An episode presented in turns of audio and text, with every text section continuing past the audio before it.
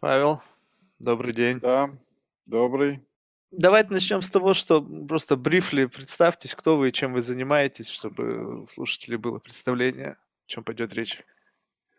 Да, меня зовут Павел Черкашин. Я являюсь основателем и управляющим директором компании Mindrock Capital. Мы занимаемся венчурными инвестициями. То есть мы, с одной стороны, ищем интересные инновационные идеи, которые могут поменять мир и людей, которые за этими идеями стоят. С другой стороны, у нас есть круг инвесторов, которые вместе с нами инвестируют. И вот мы находим такие проекты, собираем в них пул инвестиций и дальше продаем, когда эта инвестиция вырастает. Вот э, в двух словах суть нашего бизнеса. И таким образом мы уже больше 300 миллионов проинвестировали с доходностью больше 60% годовых последние 4 года средняя доходность, 64% э, у нас получается. Я думаю, в этом году даже будет больше. И в прошлом году, в 2020. Вот. Э, ну, в общем, вот э, уже там несколько компаний стали единорогами. Одна компания даже уже декакорном, то, что называется. То есть больше 10 миллиардов. А у вас в основном это частные инвесторы или либо институциональные инвесторы? Только частные инвесторы. Все это начиналось просто с того, что я инвестировал свои собственные деньги, потом пару друзей позвал, потом они позвали еще пару друзей. И вот так, то есть там без маркетинга, без э, какого-либо продвижения у нас сейчас около 300 частных инвесторов активных, э, которые там в среднем вкладывают от 100 тысяч до миллиона в каждую сделку, вот приблизительно так. А география этих инвесторов это в основном кто? В основном, то есть начинали мы с э, России и бывший Советский Союз, то есть Украина, Казахстан, еще активные. А потом разошлось на Европу. Сейчас, наверное, где-то половина наших инвесторов приходит из э, э, Ближнего Востока и арабского мира. Но также есть инвесторы из Израиля, из Штатов, в общем, отовсюду. Но основной костяк мы сформировали именно за счет своих знакомых из бывшего Советского Союза. Мне удалось пообщаться с многими представителями вечерного бизнеса, Сан-Франциско, вообще, в принципе, в Калифорнии.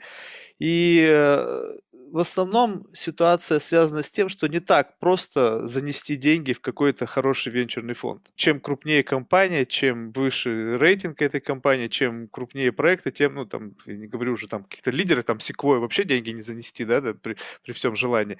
Вот, э, получается, что вот компании, подобные ваши, они э, как раз-таки нужны для тех людей, которые только ну, в последнее время начали обращать внимание на венчурный рынок и, грубо говоря, ну, немножко опоздали уже с э, инвестициями в какие-то крупные такие инвестиционные фонды и сейчас нуждаются в том, чтобы в людях, подобных вам, которые помогают им не тратить время на поиск каких-то уникальных компаний, а делегировать это вам. То есть, по сути, э, компании, подобные ваши, являются своего рода тоже неким э, ну, как бы стартап, по сути, поскольку да. вы начали с того, что инвестировали свои деньги, потом пришли ваши друзья. Вот эволюция венчурного бизнеса с точки зрения э, вот э, текущей существующей практики, это все-таки сначала начинается с своих денег, это либо частные предприниматели, которые успешно реализовали свой проект, реинвестировали деньги на какое-то развитие других проектов, потом привлекли кого-то, и квинтэссенция успеха – это появление институциональных инвесторов. Либо это какая-то другая эволюционная структура. Вы все правильно говорите по поводу тренда, он такой есть. То есть идет э, в целом демократизация этого рынка. То есть если раньше, даже буквально 10 лет назад, этот рынок представлял из себя круг людей ограниченных, там порядка трех тысяч человек. Они все известны, они все белые 40 плюс э, мужчины, э, живущие в одной конкретной деревне под названием Пала-Альта или в ее окрестностях. И вот этот э, круг этих людей формировал этот рынок и отвечал за его движение, его развитие, пока он не достиг больше, чем 25% всего ВВП США. Представляете себе масштаб, масштаб полномочий, скажем, сосредоточенных в этих, в этих руках. И они делали очень прекрасный бизнес на этом, и никого туда, естественно, не пускали со стороны. Вот сейчас в, этот, в эту нишу с разных сторон начали отгрызать от них кусочки такие инвесторы, как мы. Но мы все равно пока еще в местной классификации мы перешли только-только из категории э, микроинвесторов в категорию мини-инвесторов. Вот. А чтобы перейти в как бы, высшую лигу, нам нужно еще выйти на, на объем там не меньше миллиарда капитала и стать то, что называется маркетмейкером. То есть пока что мы больше инвестируем за, мы подглядываем за тем, что делают крупные, более умные инвесторы, и как бы следуем за ними. У нас еще пока нет достаточно власти для того, чтобы, грубо говоря, самим направлять этот рынок в ту или иную сторону. Но в целом видно, в рынке происходят именно такие тенденции, то есть в этот, э, вот в этот закрытый клуб сейчас ринулось там тысячи новых участников, и этот рынок очень сильно меняется. И для инвесторов за пределами США, для которых вообще это были закрытые закрытая сфера инвестиций, сейчас она наконец-то открылась. То есть теперь можно там с капиталом в несколько сот тысяч долларов быть активным участником венчурного рынка. Но вот тут еще тоже интересный момент. Вы же, в свою очередь, тоже и можете являться не только связующим звеном для потенциальных инвесторов, которые ну, хотят инвестировать в стартапы, но и в то же время э, с некой стартовой площадкой для тех проектов, которые не могут сразу выйти на крупных венчурных капиталистов. То есть, по сути, вы можете являетесь неким своего рода скаутами проектов для более крупных игроков рынка. Ну, а, э, скажем так, гипотетически, да. На практике это две совершенно разные роли, они противоречивы. То есть нельзя одновременно быть и фондом, и акселератором, потому что это как бы разнонаправленные движения. Да, но вы в основном что, инвестируете на ранней стадии? Э, нет, мы сейчас инвестируем на стадии роста в основном. То есть а. у нас у меня есть два фонда ранних стадий под управлением, но они все проинвестированы, и мы сейчас как бы пожинаем плоды того, что мы проинвестировали на ранних стадиях. Uh-huh. Я сейчас рассматриваю с большой долей вероятности, в этом году я запущу еще один фонд ранней стадии, вот как раз для того, чтобы следующий урожай засеять. Но uh-huh. просто фонд ранней стадии созревает компании там через 3, 4, 5 лет. Вот у нас, грубо говоря, инвестиции, которые 4 года назад я там инвестировал по, на, на сид-раунде, там по оценке в 10 миллионов, вот они сейчас, там несколько из них перевалили за миллиард. Вот, э, вот он, э, грубо говоря, идеальный путь, который стартап должен пройти там, за 4 года. Вот, но для того, чтобы вырастить следующее поколение этих стартапов, нужно начать инвестировать на ранней стадии с горизонтом там, 4-5 лет. Вот. А пока мы инвестируем в основном на стадии роста с горизонтом там 2-3 года максимум. То есть, получается, вы сейчас, э, грубо говоря, э, ну, как вы только что подметили, копируете то, что делают более крупные игроки. А как э, удается, ну, то есть, если это уже проект, который себя зарекомендовал, очень часто бывает туда очень сложно войти.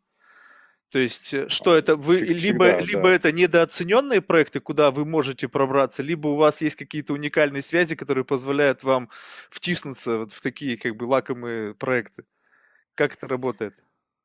Да, все оказалось, э, значительно проще, чем ожидалось в этом плане.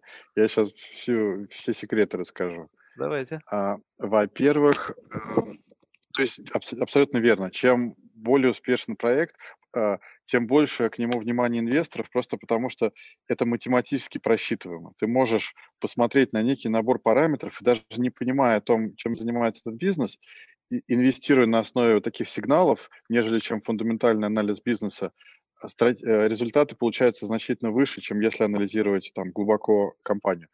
Поэтому очень много инвесторов, таких как мы, ориентируются в первую очередь на инвестирование через сигналы. Сигналы это условно, а, ну, я приведу там пример такого сигнала. Э, то есть э, там два выпускника Стэнфорда, которые пять лет отработали в Гугле, а, только что запустили свою э, Delaware C Corp, где они являются фаундерами, и отправили на регистрацию два патента.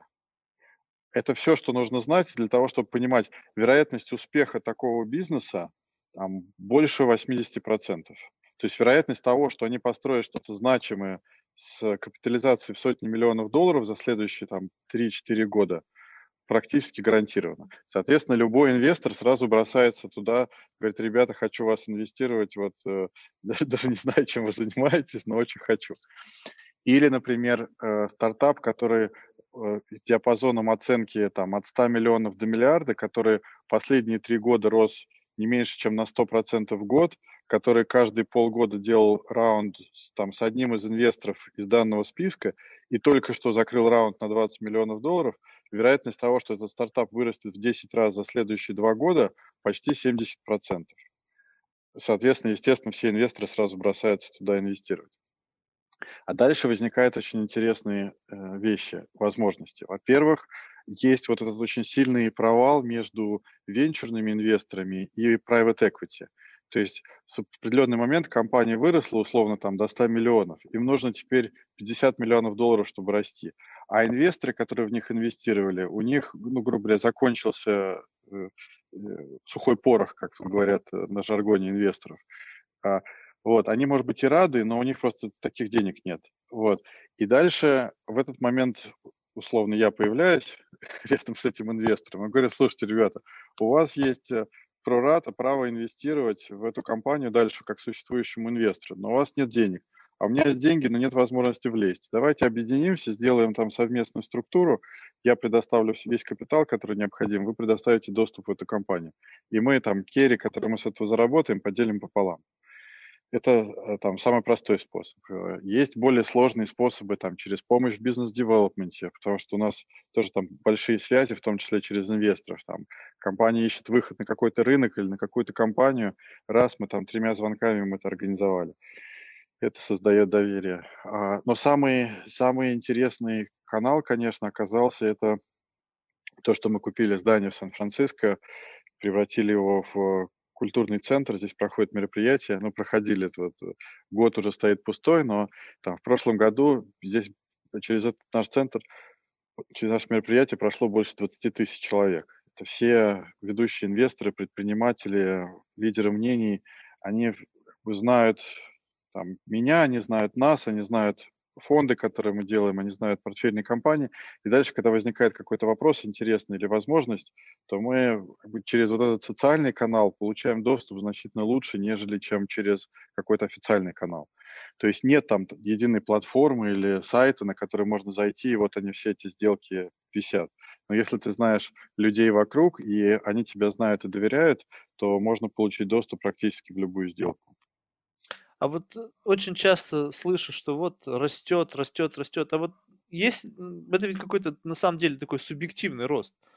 То есть, по сути, компания развивается за счет того, что она поднимает новые новые раунды, которые проходят при новой оценке стоимости компании. И те инвесторы, которые были в самом начале, безусловно, они каждый раз, каждый раундом заинтересованы в увеличении капитализации компании, поскольку это увеличивает э, как бы их прибыль.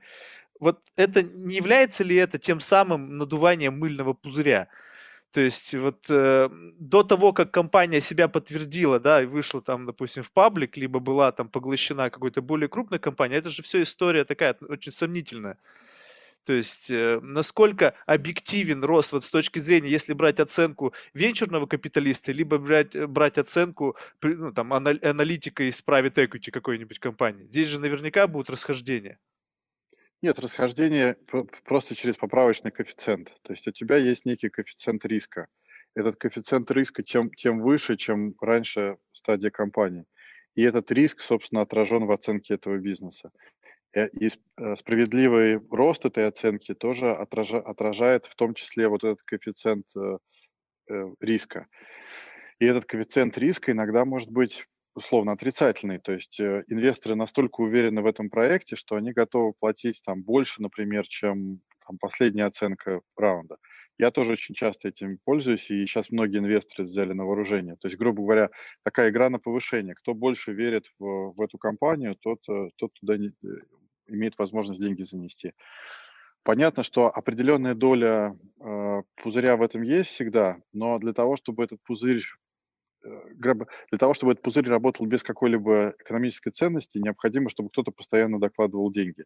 Понимаешь, э, у инвесторов есть правило don't throw good money after bad money, да, то есть нельзя, то есть если ты э, вложил 100 тысяч в проект, который оказался неудачным, то нужно списать эти 100 тысяч и двигаться дальше. Не имеет смысла вкладывать еще миллион в то, чтобы спасти инвестицию на 100 тысяч. Вот то же самое происходит и здесь. Если инвесторы видят, что проект не, не, не отвечает ожиданиям, они не будут докладывать больше денег только для того, чтобы поддерживать его оценку. Они его, наоборот, потопят, и потому что у инвесторов есть всегда право, грубо говоря, при э, падении оценки э, точно так же заработать, да, потому что мы там получаем какую-то дополнительную компенсацию, еще что-то от компании при условии падения этой оценки.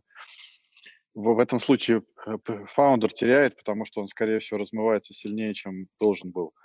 Вот, поэтому в этом плане там есть некие внутренние механизмы защиты от этого, но, естественно, в условиях, когда рынок переполнен инвесторами, в том числе крупными инвесторами, которые особо не соображают, там, куда и чего, и вкладывают везде подряд, то это создает определенный хайп э, в том числе, несомненно. Но ведь вот э, тут тоже вы подметили, что увеличение иногда за счет того, людям удается войти за счет того, что они просто предлагают э, инвестиции при более высокой оценке, чем она есть. Это, по-моему, Мильнер так в свое время вошел там во все эти проекты, потому да, что он да. предложил до хрена денег, и поэтому его деньги взяли, несмотря на то, что, в общем-то, были и другие претенденты, просто никто не оценивал тогда этот проект. Но так это же вот получается, то есть, безусловно, в тот момент он угадал, потому что э, рост компании был даже больше, чем он предположил, учитывая то, что он предложил изначально, много. Но ведь это не история, не всегда так выстреливает. То есть бывают зачастую случаи, когда э, вот, вот тут мне нужно ваше экспертное мнение. Вот есть, когда понимают, что нужно прекращать вкладывать деньги. Вот э, когда пропадает вера в проект, либо когда финансовые показатели и операционная деятельность не соответствуют ожиданиям. Вот, вот когда наступает вот этот э, период, вот этот Рубикон? Это может быть любой из этих э, факторов. И здесь важно понимать, что, да, действительно, там опытный венчурный инвестор и его экспертиза почему так дорого стоит, потому что он может предсказать с большей точностью траекторию развития того или иного бизнеса. То есть если я могу, если я уверен в том, что эта компания будет расти вне зависимости от ее проблем, а другие инвесторы не уверены, это случается сплошь и рядом. Да, там а, полтора года назад мы инвестировали в компанию Лимонад, например, да, на, на дне э, интересы инвесторов к ней, потому что там софтбанк, страхование, развитие шло очень медленно, инвесторы просто разбегались, как из, э, из э, тонущей лодки крысы. Мы инвестировали, там, летом компания сделала IPO, 31 декабря мы зафиксировали прибыль заработали 130% за меньше, чем за полтора года. Вот э, э, это классический классический сценарий таких инвестиций. Но в данном случае это все строилось на, неком, на некой гипотезе, на тезисе, который мы сформулировали для себя. Мы сказали, мы верим в то, что эта компания вырастет, потому что она делает уникальные вещи, потому что рынок огромный, команда сильная, у них все должно получиться. А, и в этом случае нам не столь важно, ну, там, на такой поздней стадии важна, конечно, оценка, но на ранней стадии она не столь важна. То есть если я знаю, что оценка должна вырасти там в 10 раз за следующие два года, даже если она вырастет на 8 раз или там 12, какая мне разница, если я заплачу премию, например, в 20% относительно текущей цены, даже в 50%, даже 100% премии. Если я верю в такой рост, то мне не важно, какую премию я плачу сейчас. Вот э, на этом построена, на этом построена работа отрасли, и, и каждый раз это некая э, игра в угадайку, да, кто, кто из инвесторов угадает. Но хорошая новость заключается в следующем. Смотрите, если у меня в портфеле 10 таких инвестиций, и хотя бы одна из них вырастет в 10 раз, то все остальные, которые, даже если все остальные 9 провалятся просто в ноль, и я вообще не вернусь ни копейки, я уже окупил весь фонд. Если хотя бы два проекта у меня становятся успешными из 10, я уже принес там стопроцентную доходность инвесторам. Понимаете? А если там 3 или 4, то все, это джекпот, это огромные деньги. А, поэтому здесь а, задача стоит не в том, чтобы... Э, то есть оценка идет не по самому слабому звену, не потому, какой проект оказался неудачным, потому что они постоянно неудачные, просто поток неудачных проектов идет, а в том, чтобы было доста... в этом потоке неудачных было достаточное количество удачных. Там хотя бы два на из десяти.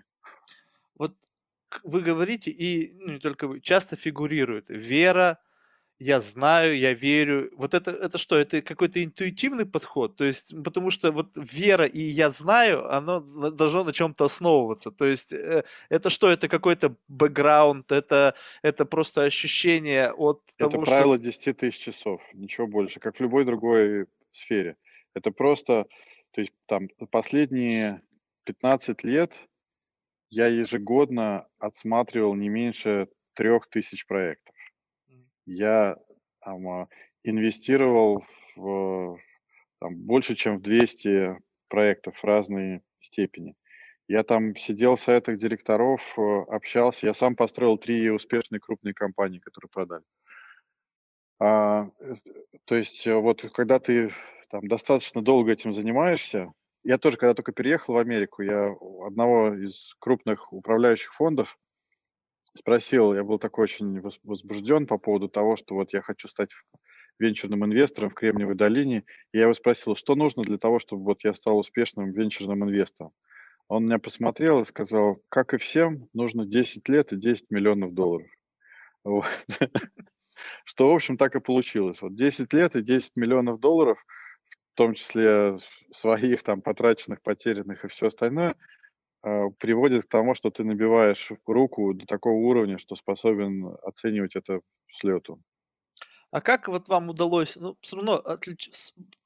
принципиальная разница в менталитете. То есть, если говорить о американских частных инвесторах, которые играют во все вот эти венчурные игры, они Э, подсознательно э, понимают, что вероятность риска есть, э, и они этот риск принимают, и, в общем, даже если у них что-то не выгорело, то они к этому как бы относятся спокойно и ну, понимают, как устроен рынок, да. Российские же инвесторы, они, то есть я, я просто, ну, тоже давно уже не живу в России, но я просто помню вот тот момент, когда я занимался бизнесом в России, и когда образовывались какие-то вокруг меня инвесторы, которые хотели, видя то, что у нас успешный бизнес, то, что мы хорошо все делаем, хотели дать свои деньги, потому что, ну, вот они их как-то зарабатывали там своими путями, но эти деньги должны работать, и они хотели их приумножить, привнося их в какие-то проекты. Но каждый раз они хотели получить какие-то гарантии. То есть э, я вот тебе вроде как даю деньги, но в то же время ты мне должен гарантировать, что если ты их потратишь, как-то там не, ну, не, не, не получится, не, не выйдет ожидаемый результат, то я должен иметь какую-то там соломку подстеленную для того, чтобы я эти деньги не потерял. Это так не работает.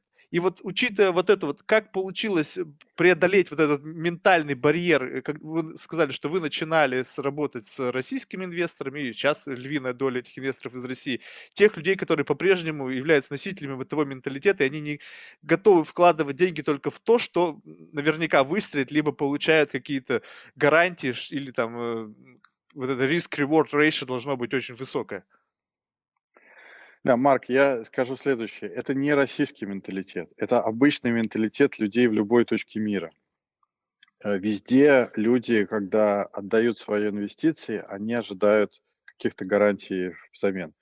Именно поэтому венчурные инвестиции не работают нигде, кроме одного конкретного места на Земле. Это Кремниевая долина, потому что просто здесь исторически в течение 150 лет формировалась определенная культура. Сюда съезжались авантюристы со всего мира – и у этих авантюристов выработался свой механизм взаимодействия, абсолютно новый, который неприемлем нигде, ни в, ни в одной другой культуре мира, который заключается в следующем, что если предприниматель, который условно берет кирку и идет э, золото копать, если он несет материальную ответственность за эту кирку или там процент за это, то он он никогда не построит крупный бизнес. Он, он остановится в тот момент, когда поймет, что, ага, я долг свой верну, вот сейчас я эту закирку заплачу, а дальше все мое. У него нет стимула э, строить гигантскую успешный бизнес для этого. Поэтому для того, чтобы как основополагающее условие того, чтобы построить миллиардную компанию, нужно полностью отделить предпринимателя от любых рисков, связанных с этими деньгами вплоть до полной юридической ответственности. И учитывая, что из-за этого, например, из-за того, что калифорнийское законодательство, как и законодательство большинства стран мира, не подразумевает такого механизма, поэтому там 99,5% всех стартапов в Кремниевой долине зарегистрированы в штате Делавер, где такая возможность существует. Причем только в одном форме юридического лица – C-Corporation. Потому что C-Corporation полностью отделяет фаундера от э, персональной ответственности, от того, что он делает в собственном бизнесе. Я понимаю, что для большинства людей в мире это звучит кощунственно. Это как же так? Это же мои деньги, а, кто-то там будет тратить. Ровно поэтому и выстроилась вот эта схема, когда есть э, limited партнеры, которые предоставляют деньги для решения этих задач. Есть general партнеры, которые, собственно, следят за то, чтобы эти деньги были использованы правильно. Потому что иначе, когда инвестор напрямую начинает с, с, с компанией общаться, ничего хорошего к этому не приводит. А, вот, и, к сожалению, Э, или, к счастью, не знаю, скорее, к сожалению, такая модель больше нигде не работает, потому что такая культура не, прижи, не прижилась ни в Нью-Йорке, ни в Лондоне, ни в Москве, ни в одной другой точке мира. И до сих пор вот э, инвесторы недоумевают, как же так в Калифорнии это работает, а больше нигде не работает. Не, ну условно это работает. Обратите внимание на крупнейшие инвестиционные банки. Ну, Goldman Sachs. Они же сразу же, вы приходите к ним, когда вы подписываете все бумаги, они говорят, что вне зависимости от того, выиграете или вы или проиграете, мы заработаем свои деньги.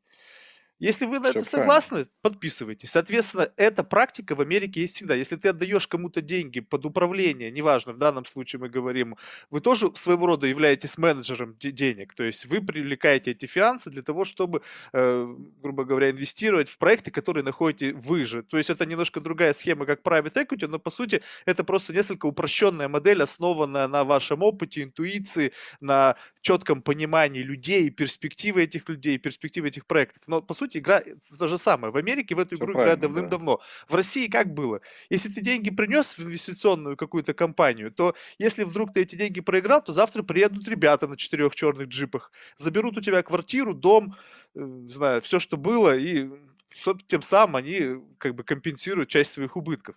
То есть здесь э, совершенно другой уровень ответственности. И вот э, когда речь идет о, может быть, почему до сих пор в России инвестиционный рынок, вот я, имею в виду рынок венчурных инвестиций, не настолько развит, потому что у людей совершенно другое отношение к инвестиционным рискам.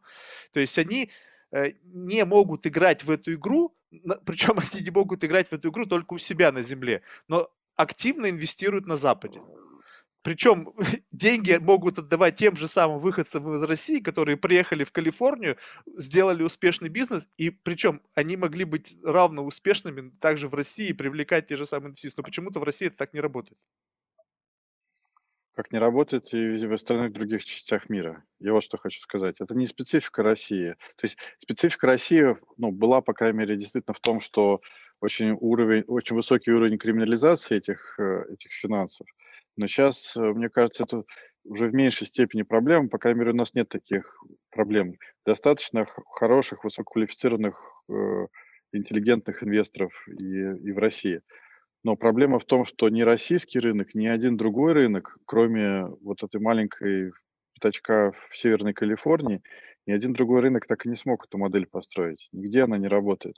И именно потому, что нет такой культуры, и в, людей в, в школе учат, что если ты деньги дал, значит, нужно какие-то гарантии просить за это. Да? Нету, нету даже в учебниках по экономике раздела про венчурные инвестиции пока. Там, через 20 лет, наверное, будет. А пока просто даже практики такой не было. Еще 20 лет назад было неочевидно, вообще работает эта экономика или не работает. Да, сейчас там уже видно, что она работает. И многие, кто страны пытаются применить это, но, но там еще нас, наслаивается, опять же, то есть даже чтобы в США это заработало, нужно было объединить э, там культуру одного штата с эко- экономикой совершенно другого штата, никак вообще не связанного, да?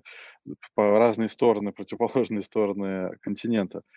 А, а представьте, чтобы такую модель вообще запустить в России, это нужно всю систему права там поменять с э, римского на английскую, да, для, для начала, и кучу еще других вещей сделать, которые просто, ну, экономически и с точки зрения здравого смысла нецелесообразны. Поэтому и рынок не развивается.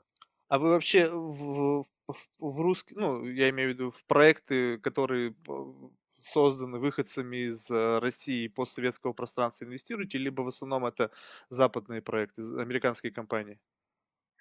Не, не все американские компании, но среди них много русскоговорящих фаундеров, но, как вы правильно отметили, а, они, они, они приехали в Америку, они как бы научились э, э, жизни здесь, они понимают, как бизнес устроен, и в этот момент они становятся интересными для инвестиций. Те, которые там, из России мечтают быть как американские компании, они просто не догоняют еще в большинстве своем, как, этот рынок устроен, и, соответственно, в них не очень интересно инвестировать. То есть мы не, не проинвестируем в российскую компанию никогда, но мы проинвестируем в русскоговорящих фаундеров, откуда бы они ни приехали с удовольствием. А вот интересный момент. Ну вот я это тоже пережил, когда переехал в Нью-Йорк, там сколько там, 15 лет назад, да, то есть вот э, несмотря на то, что до этого я всю, все время тоже занимался бизнесом разнообразным, да, в основном это было связано с маркетингом, э, рекламой и так далее, вот, но приехав в Америку, было такое ощущение, что все, что я когда-либо знал и умел, оно абсолютно не имеет никакого значения, потому что она неприменима на том рынке, на котором я оказался. То есть вот этот вот набор каких-то там фундаментальных знаний и того, что было получено там в ходе образова- образовательного процесса, вот поч- почему э, для того, чтобы построить успешный бизнес, я имею в виду успешный с точки зрения его интереса для потенциальных инвесторов, нужно впитать в себя вот этот вот все бизнес-experience, связанный с, именно с американским рынком. То есть, э, э ну, самые успешные Просто... проекты это те, которые были вот именно образованы на американской земле и учитывали специфику именно американских бизнес-процессов. Потому что американский рынок самый высококонкурентный и открытый. То есть инвесторы разумно полагают, что если компания стала успешной на американском рынке, она будет успешной в любой другой точке мира. Потому что в любой другой точке мира по определению уровень конкуренции и доступа к ресурсам будет существенно ниже. Если же компания была успешна на каком-то локальном рынке, это совершенно не гарантирует ее успех по всему миру. То есть мы для себя, например, используем такую проверку. Или компания должна быть успешной в США, или, если по каким-то причинам она не хочет или не может быть в США, она должна быть успешна на трех независимых рынках. Да? То есть если компания э, успешно, условно, вот у нас есть такой пример очень хороший, компания Establishment Labs. Они, там, ребята из, э, из Коста-Рики придумали новый инновационный имплант для груди. Да, они встраивали туда датчик э, IoT, чтобы врач мог сканировать всю информацию из, э, из импланта использовали новые материалы и все.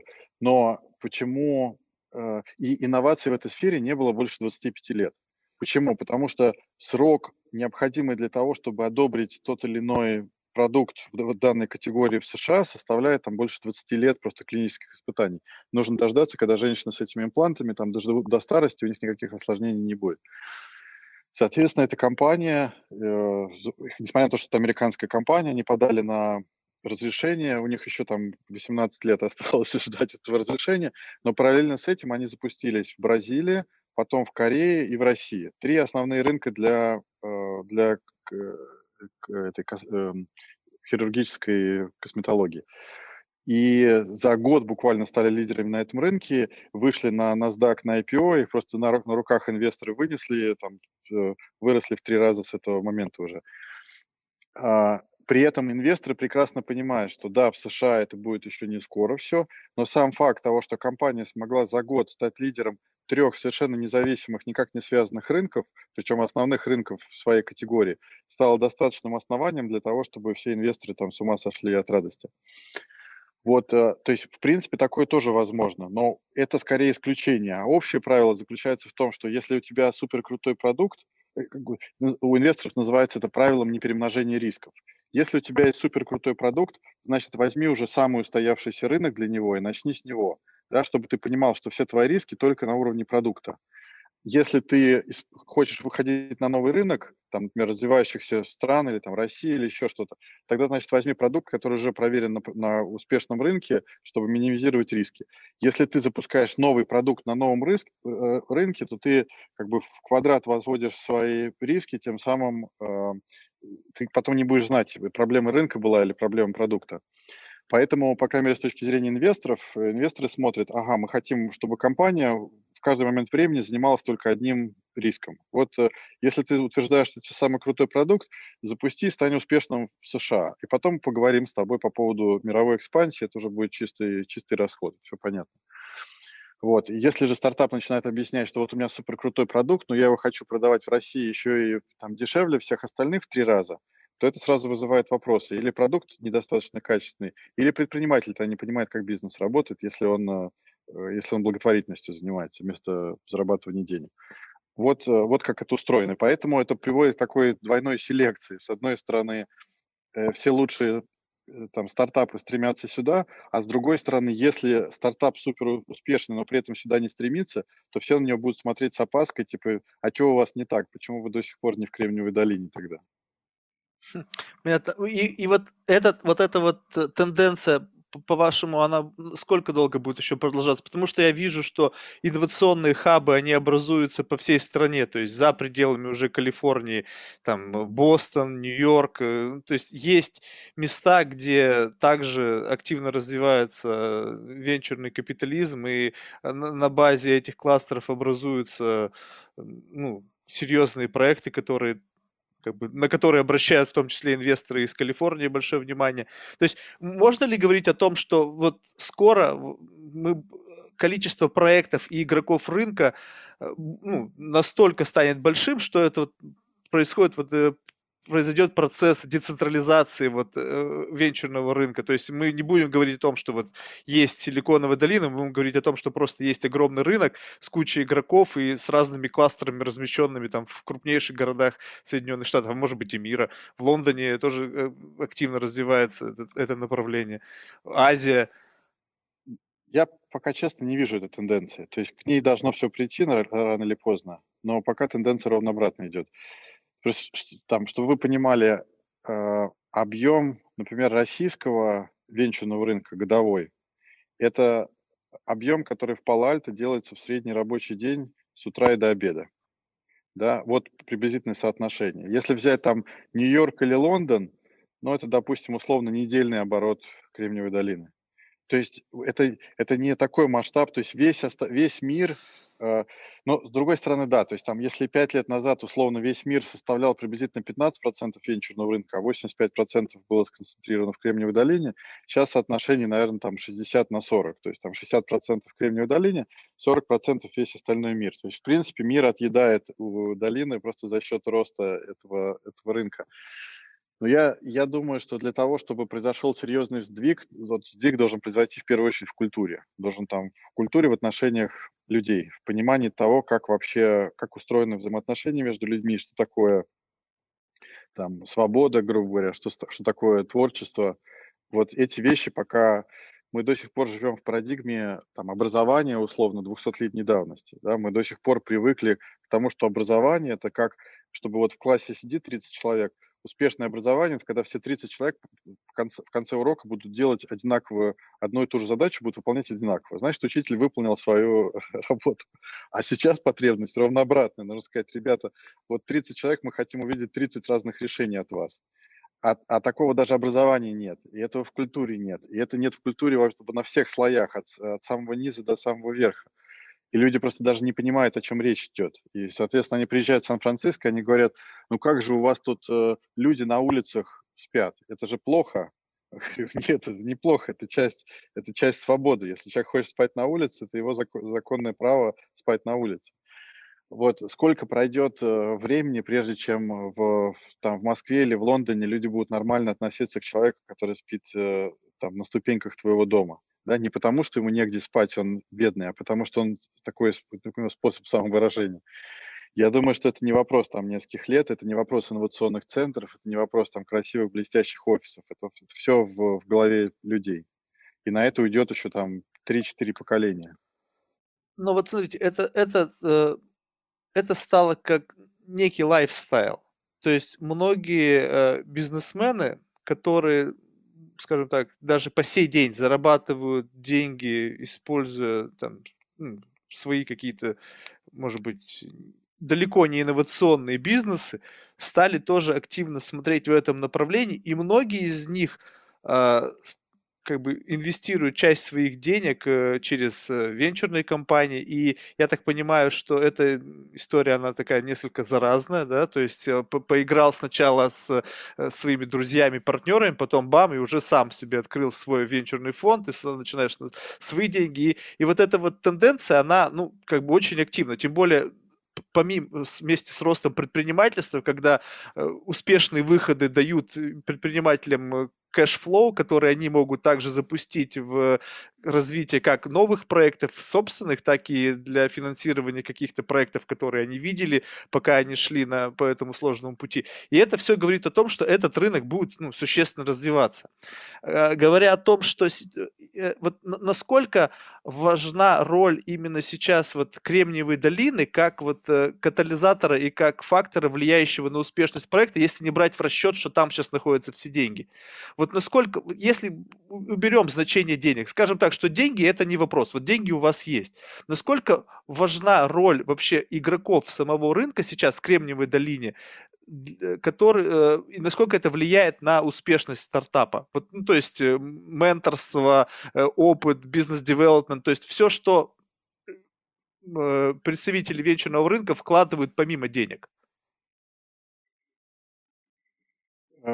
Сейчас вопрос, я не очень понял вопрос. То есть с точки зрения стартапа, то есть смотрите, деньги уже не являются ресурсом, они сырье. Причем основные поставщики денег в Кремниевой долине это не местные э, игроки, местные только на на, на базовых, да, как бы на начальных стадиях инвестируют. А так-то это в основном там Ближний Восток, э, э Китай. Вот основные источники денег для долины. А, и этих денег существенно больше, чем э, фонды могут переварить. То есть это как раз, э, то есть деньги уже больше не являются узким местом. Узким местом как раз является вот поиск людей, которые способны собрать это вместе. И, соответственно, основная битва среди венчурных фондов за то, чтобы получить доступ к этим людям, чтобы их определить там как можно раньше и в них запихать как можно больше денег. Да, наверное, я просто неправильно сформулировал вопрос. Вот, допустим, если брать в, э, самого предпринимателя – вот для предпринимателя, какую, насколько, э, скажем так, если инвестор из Силиконовой долины, если инвестор из Нью-Йорка, в чем разница с точки зрения предпринимателя именно э, э, помощь инвестора из Кремниевой долины, помощь инвестора из Нью-Йорка? Вот в чем принципиально, почему вот этот кластер Кремниевой долины, как, как, как какая-то плодородная почва, туда все, что не брось, там палку воткни, и начинают на ней расти э, листики. А в Нью-Йорке или в других местах, которые сейчас, как вы говорите, менее, имеют меньше, меньше оборот, меньшее количество сделок и так далее, они менее активны. То есть что там, более умные люди живут, у них что, какая добавочная Нет, это, стоимость? Это понимание правил игры. То есть есть некие правила игры, вот эти отличные от тех, которые нас учили в школе. Те, кто понимает эти правила игры, им проще общаться. Ты как бы встречаешься здесь, там, ты поговорил с предпринимателем, через 30 секунд ты понимаешь, что мы на одной волне. Я задал там три вопроса, которые мне важны, он мне дал три четких ответа. Все, нам больше нечего обсуждать, можно уже в документы подписывать. Если же это некий э, культурный код, собранный в определенный там, понимание, жаргон, методологии и все остальное. Если ты находишься вне пределов этого мира, то есть риск того, что то есть вполне, то есть прекрасный инвестор, то есть отличные инвесторы живут там и в Нью-Йорке, и в Москве, и в, в Лондоне, где угодно, да. Но просто если ты возьмешь в среднем там 10 случайных инвесторов из Нью-Йорка или 10 случайных инвесторов из долины, то в долине грубо говоря, все 10 из них или там как, как минимум 9 будут квалифицированными, четкими венчурными инвесторами. То есть ты знаешь, что от них ожидать и в, какой, в каких условиях. И это могут быть очень жесткие правила, жестокие и несправедливые, но тем не менее все знают, что эти, как эти правила работают. Если ты столкнулся с инвестором из другой территории, который просто не, не сталкивался никогда с подобной ситуацией, не знает, как ее решать, то можно нарваться на очень серьезные неприятности. Просто потому что вместо того, чтобы бизнес строить, тебе нужно там с инвестором разбираться, у которого там, не знаю, истерика или еще что-то по поводу каких-то каких вопросов. Вот, э, вот это на самом деле единственное отличие. Так-то инвесторы одинаково умные, с одной мотивацией, деньги вообще одинаковые во всем мире, поэтому здесь разницы нет никакой. Это просто, поэтому это не то, что предприниматели не хотят работать с инвесторами извне долины, просто они отдают предпочтение инвесторам из долины, потому что с ними проще. И, соответственно, если условно потенциал стартапа, допустим, 10 миллионов инвестиций на текущем раунде, а у него даже в долине доступен миллиард на эти 10 миллионов, и очередь стоит, то зачем ему даже смотреть где-то еще? Он просто возьмет все эти деньги здесь. И, скорее всего, он их возьмет, там, грубо говоря, за один день, он даже не появится ни в одной из этих систем. Да, вот он просто там другу позвонил своему венчурный фонд, тот сказал, я там стану лидом, сейчас я еще трем позвоню, они накидают все остальное, мы тебе завтра раунд закроем. Больше никому вообще не говори про этот проект. Вот. И так лучшие сделки, они проходят именно таким образом. Соответственно, просто для других инвесторов они, они просто не видны, потому что они не успевают туда дойти. Вот э, я, я все это слушаю всегда, я поражаюсь. Это же, ну, сколько э, проектов не, э, не, не выгорает? То есть на тысячу это сколько? Один-два успешных проекта? Смотри, примерно 300 тысяч новых стартапов в год появляется. 300 тысяч. Из них э, единорогами станет от 30 до 50 штук. То есть, э, вот считай, э, один из тысячи. Один из тысячи станет супер успешным. А, а э, приблизительно 10 из тысячи станут э, относительно успешными. То есть они, по крайней мере, э, вернут деньги, дадут какую-то доходность. Все остальные это, это, это выхлоп. Вот тогда вопрос. Вот деньги же бесследно не растворяются. Вот на что прожигаются деньги в тех проектах, которые, ну, пытались, пытались, и в какой-то момент просто им сказали, не, ребята, у вас ничего не выходит, закрываем. Это, это, э, получается, за счет вот этих неуспешных проектов живет огромное количество людей, которые перемещаются по стартапам в качестве какой-то рабочей силы, и за счет вот этих вот огромного объема финансирования который вливается да, это... туда со всего мира, он формирует э, э, фонд оплаты труда огромной категории професси... профессионалов данного рынка. Все правильно. Это, это, считай, гигантская всемирная R&D лаборатория, да, такой research and development. То есть есть огромный пул самых умных людей, которые попадают сюда и они компенсируются там несоизмеримо выше зарплаты здесь, там, у разработчиков, да. Хороший разработчик в области искусственного интеллекта в долине сейчас стоит порядка 5 миллионов долларов. Вот, грубо говоря, если я хочу нанять такого разработчика гарантированно, самое простое – это просто купить стартап, где этот разработчик будет стоить 5 миллионов долларов. А там нигде в мире больше таких цен, естественно, нет. Соответственно, что происходит? Вот есть, то есть появляются люди, которые предполагают некую гипотезу. Она говорит, а что если, там, а что если э, на кухне положить матрас, э, там спать и через интернет дать возможность людям этот матрас арендовать? Да, вот она была гипотеза Airbnb. И дальше начинается по поиск того, что называется product market fit. Вот э, э обычно по, по классике считается, что раунд А, вот первые институциональные деньги, они приходят тогда, когда найден этот product market fit.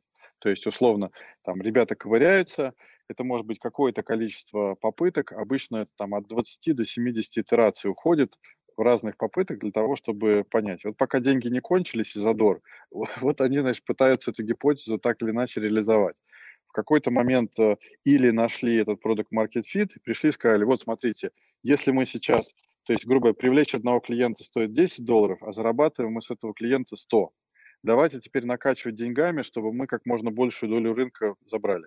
И вот в этот момент инвесторы начинают говорить, а давайте мы вам лучше больше дадим. Да, и поэтому начинается конкуренция среди инвесторов потому что они уже видят, ага, продукт market fit есть, это как машинка, в которую ты засунул 100 долларов с одной стороны, прокрутил ручку, а с другой стороны вылезет 300 долларов. Очевидно, что ты все свои деньги захочешь в такую машинку инвестировать. Вот. А, но большинство из этих стартапов, они просто не доходят до этой точки. Они проверяют одну гипотезу за другой, за третьей, большинство там просто э, сдается, то есть основная, основная причина неудачи – это просто фаундер сдается, ему надоедает, он говорит, ну сколько можно уже, я вот уже там 20 гипотез попробовал, а, а часто бывает так, а еще, особенно когда нет культуры продукт менеджмент например, как в России, то люди даже не понимают, они считают, что вот их работа – это сделать продукт. Э, и вот они потратили год, сделали продукт, продукт оказался нерабочим но им уже жалко, им все деньги уже потратили на этот продукт. И вот они пытаются его куда-то запихнуть, там, в ту или в другую дырку. А нужно там, грубо говоря, э, каждые две недели делать итерацию. Чем короче итерация, тем больше таких итераций ты можешь, больше гипотез ты можешь проверить за ограниченное количество времени. И ты быстро там из говна и палок собрал какой-то прототип, проверил, не работает, выбросил. Построил новый, проверил, не работает. И так до тех пор, пока не заработает. И когда заработает, потом уже под это делаешь э, значит, полноценную, э, полноценный продукт. Вот э, успешные предприниматели– это как раз те, которые, во-первых, горят своим делом, которые знают, куда они идут, у которых есть какой-то набор очень интересных гипотез, да, и которые в каждый момент времени одну гипотезу верят, и они ее проверяют. И за ними инвесторы тянутся, потому что они понимают, ага, я сейчас ему дам там 100 тысяч на проверку этой гипотезы, он там на эти 100 тысяч сделает 20 итераций. Если что-то найдет, бум, это потенциальная история на миллиард. Вот. И я там 10 таким дам по 100 тысяч, 10 э, умноженные там на 20 итераций у каждого, вот у меня уже там охват, грубо говоря, 200 возможных вариаций. Хотя бы одна из них сработает, уже, уже мы э, хорошо сработало. И при этом э, инвесторы не боятся, естественно. То есть если, если выяснилось, что гипотеза не работает, это совершенно обычная история.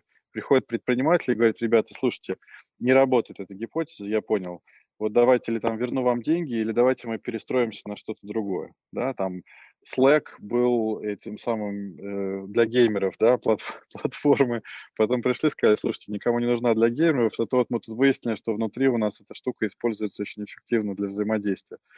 Вот это э, классический пример того, как это работает. Поэтому в этом случае, грубо говоря, инвестировать в геймерскую платформу было бы неудачной инвестицией. Инвестировать в команду, которая проверяет и ищет какую-то гипотезу, работающую для Product Market Fit, будет правильным подходом.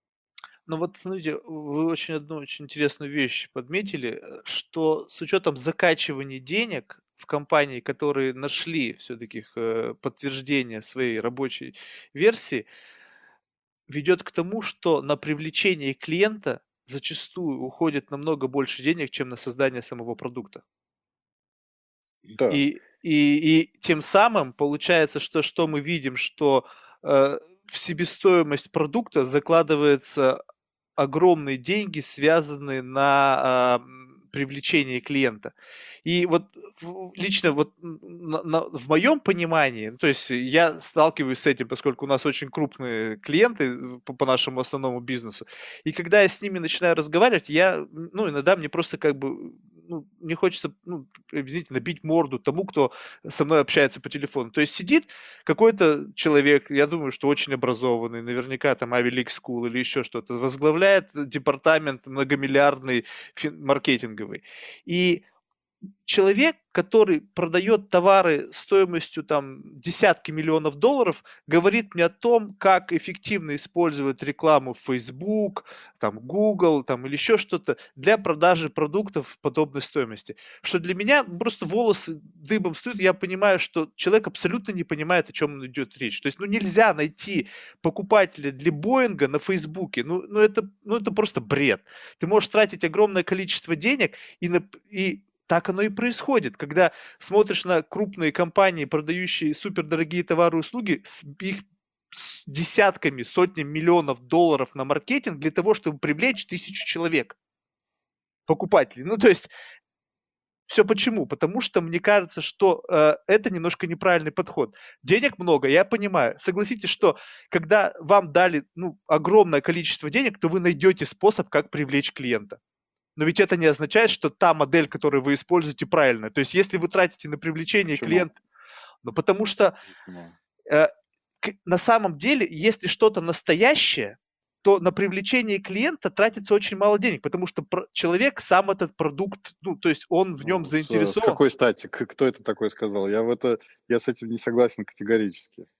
Ну... Это мне, вот это, мне кажется, заблуждение как раз, э, которого придерживаются то, в том числе как бы ты из культурной традиции Советского Союза пошло, да, что хороший продукт не надо рекламировать. Нет, нет, нет, я не сказал, что его не надо рекламировать.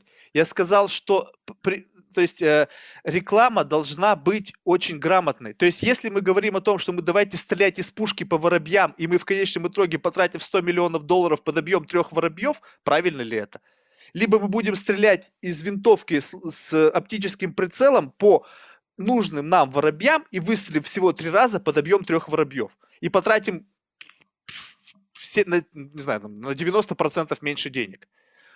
Это очень интересный вопрос. А, а, то есть я согласен с предпосылками, я не согласен с выводом. То есть предпосылки, все правильно, лучше стрелять точечно. Но практика показывает, что цена привлечения от этого не меняется. Она всегда будет одинаковая. Вот Цена привлечения одних и тех же компаний получается с точки зрения как бы инвестиционного расчета получается одна и та же всегда. Ну вот, Вот. вот вам пример Потому реальный. что это закон сохранения энергии. То есть если есть спрос на этого клиента с, по цене X, то зачем кто-то этого клиента отпустит по цене X пополам? На самом деле, вот здесь все очень с- ведет все к тому, что э, с появлением Google и Facebook появились, и вообще digital marketing, появились элементы, когда начинают людей превращать в цифры, в души, там, тысяча, там, тысяча человек, это какой-то один пакетик, за который платится какая-то сумма денег. То есть это даже не реальные люди, это какие-то цифры. То есть, по сути, когда люди тратят деньги сейчас на digital marketing и вообще на любую вот эту историю, связанную с привлечением клиентов, они не говорят о конкретных людях, они говорят о цифрах. Какая-то демографическая группа с, оп- с определенной группой интересов, э, базирующаяся в определенном регионе. Сколько внутри этой группы реальных клиентов? Их может быть там 10, но поскольку они покупают весь этот сегмент, они платят за всю группу. По сути, стоимость их реального клиента, она равна, э, ну, их просто нужно разделить на сумму потраченную на, и вычленить стоимость на привлечение одного клиента.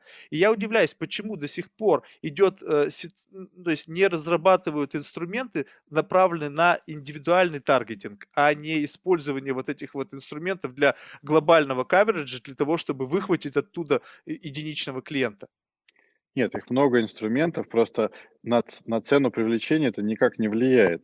То есть, условно, когда я сделал инструмент, который нашел нужного вам воробья, и я знаю, что вы в среднем стреляете по, по 50 э, воробьев, чтобы попасть в нужного, да, а, и тратите, например, по это, на это по доллару, поэтому ваша цена привлечения 50 долларов, то я вам продам этого воробья за 48 долларов.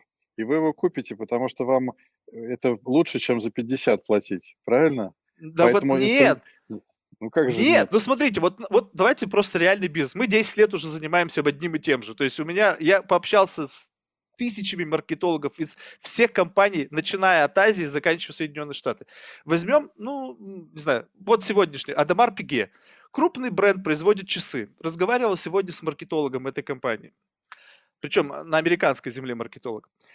Мы занимаемся тем, что мы таргетируем людей по уровню собственного капитала. То есть в нашем случае вы можете заплатить только за трех воробьев, которые вам нужны. Вы не будете платить за с- 97 других воробьев. То есть, Понятный вопрос. Какую цену вы поставите за этого, ну там, вот, за ска- привлеченного лида? скажем так, Если что вы поставите эту цену меньше, существенно меньше, чем то, что я готов заплатить, по принципу законам value-based прайсинга, вы плохой бизнесмен. ну так это бред. Потому что я знаю, ну потому что если, если я сейчас Это, буду, это, это вопрос капитализма против коммунизма. Да, в условиях коммунизма это плохо, в условиях капитализма это хорошо. э, вопрос здравого смысла. Если я понимаю, что сколько у, у любо- у любого действия есть себестоимость. Эта себестоимость, она выражена в затратах э, труда, временных затратах и уровня маржинальности того или иного бизнеса. Когда я вижу, что реальная стоимость того, что делается, то есть в данном случае мы говорим о чем? Вот сколько Я стоит... понял, в чем, я понял, в чем ошибка. Можно я скажу? Давайте. А, Потому что действительно это специфика венчурной отрасли. Здесь э, нет, эм, э, здесь не используется модель э, ценообразования от себестоимости. Вообще никогда. А, Здесь используется модель оценки сверху, так называемый value-based pricing. То есть товар стоит не столько, сколько его стоит произвести. Товар стоит столько, сколько за него готов заплатить клиент. И это принципиальное отличие, и это принципиальное отличие построила миллиардные компании. Потому что в этом случае ты стремишься к максимизации вот этой разницы. Ты строишь себестоимость, э, грубо говоря, э, себестоимость Windows в, в стоимости этого продукта составляет там что-то полтора доллара, да, с учетом всех R&D и всего, что там есть. А конечная цена этого продукта, там, не знаю, 80, да. Разница, это вот э, они берут не потому, что им нужны эти деньги для чего-то, а потому что они могут себе это позволить. iPhone стоит там 150 долларов в производстве и 1000 долларов в рознице, и еще 1000 человек отдаст за всякие дополнительные сервисы. Да, там LTV iPhone измеряется там на 2-3 тысячи долларов при себестоимости 150. Но конечная цена iPhone определяется не тем, сколько стоит его компонент, они даже не знают, кто эту цену назначает, а тем, сколько там фокус-группы, с которыми они говорят, и спрашивают, а вот если мы на 10 долларов телефон увеличим цену, вы будете покупать? А если на 100 долларов увеличим? И вот таким образом они определяют конечную цену. Если вы посмотрите, все успешные компании Кремниевой долины, все технологические стартапы, они все базируются вот на этом правиле value-based pricing для людей, которые прошли традиционную экономическую школу, даже, даже капиталистическую, даже здесь, в, в Америке, это часто вызывает э, ступор. Не, ну вот, вот хорошо, что вы затронули iPhone. Ведь сколько стоит привлечь одного покупателя айфона? Ну, около 300 долларов. То есть вы думаете, что 300 долларов на, э, в стоимости... Customer acquisition cost, да. Ну, это, по крайней мере, это не дороже, чем его... А, это получается в два раза дороже, чем его произвести. Ну, приблизительно, да. То есть, э, вот, э, ну, это можно посмотреть даже в отчетности Apple. То есть в этом плане важнее не финансовые показатели компании, потому что это средний по больнице, а важна юнит-экономика. Сколько мы зарабатываем на клиенте, то есть сколько мы зарабатываем на одной продаже, какая стоимость этого продажи, сколько у нас получается зазор, соответственно. Вот это юнит-экономика. Соответственно, если условно мы сделали товар, который стоит 10 долларов, мы его можем вот там через рекламу Facebook или через какие-то внешние, никак не связанные с нами каналами, продавать его за 100 долларов. У нас там 90 долларов запас, это прекрасная экономика. И дальше я скажу, из этих 90 долларов я хочу 300 долларов потратить на дополнительный рост. Поэтому в, общих показателях компании я уйду в глубокий минус. И, и инвесторы скажут, отлично, это, давай лучше не 300, давай 500 все, давай все, что есть у нас, отправь туда, потому что нам нужно как можно быстрее захватить долю рынка. Потом будем думать о прибыльности. Да, мы в целом понимаем, что продукт э, уложится. Поэтому если вдруг жахнет кризис, мы просто остановим вентиль дополнительного роста и сразу станем сверхприбыльными, как Amazon сделал в какой-то момент. Да? А до этого момента же они 10 лет полили деньги не потому, что у них не работал бизнес, а инвесторы говорили, а, ну ничего, вот вам еще денег. А потому что они показывали, смотрите, бизнес охренительно растет на самом деле. Но мы просто хотим расти еще быстрее, поэтому давайте еще больше денег тратить на, на привлечение, на рекламу. И в основном эти деньги идут именно на рекламу, потому что в данном случае реклама, вот ты, э, э, ты относишься к рекламе как к некому средству продажи, а, а рассмотри Нет. рекламу как, как Нет, я э, как раз таки отношусь к... привычки потребителя. Я, Вот в, в данном такое. случае я вообще отношусь в то, что мы делаем, это даже не называется реклама. Мы, мы занимаемся тем, что мы доставляем контент. То есть э, мы доставляем контент от имени наших клиентов тем людям, которые могут быть потенциально в нем заинтересованы. Учитывая их э, финансовый профайл, то есть не, не, не рассылая это всем подряд, а только тем, кто может это себе позволить. То есть вот и вот тут как бы у меня идет как бы колоссальный разрыв шаблона. То есть то, что вы мне сейчас сказали, по сути, это получается такой некий как бы, ну, не знаю, от, откры- вы открыли мне глаза на то, что получается, что у нас основная проблема в том, что у нас стоит все очень дешево. И в глазах других людей, которые платят очень дорого за полный бред, который они сейчас делают, получается так, что они смотрят на нас и думают, раз это очень дешево, значит, фуфло какое-то. Все правильно. Первая, первая проверка, которую делает венчурный инвестор, это что продукт должен быть дороже конкурентов. Если продукт дешевле при прочих показателях, значит это плохой бизнес. Если продукт дороже и при этом вы умудряетесь его продавать э, э, клиентам, и клиенты счастливы платить большую цену, это значит, что внутренняя информационная ценность этого продукта существенно выше. Да, но, знаете, еще э, с проблема еще заключается в том, что э, когда речь идет о цене за продукт, учитывается конкуренция. Когда конкуренции нет, то есть она, если есть, то она мнимая, да, то есть, допустим, когда речь идет о нашем бизнесе, нам всегда говорят, вот, у вас там есть какие-то конкуренты. Я говорю, ну, покажите хотя бы одного. Они начинают называть какие-то имена, ну, брендовые, я имею в виду, и в ходе обсуждения выясняется, что это далеко не то вообще, че- чем мы, мы занимаемся.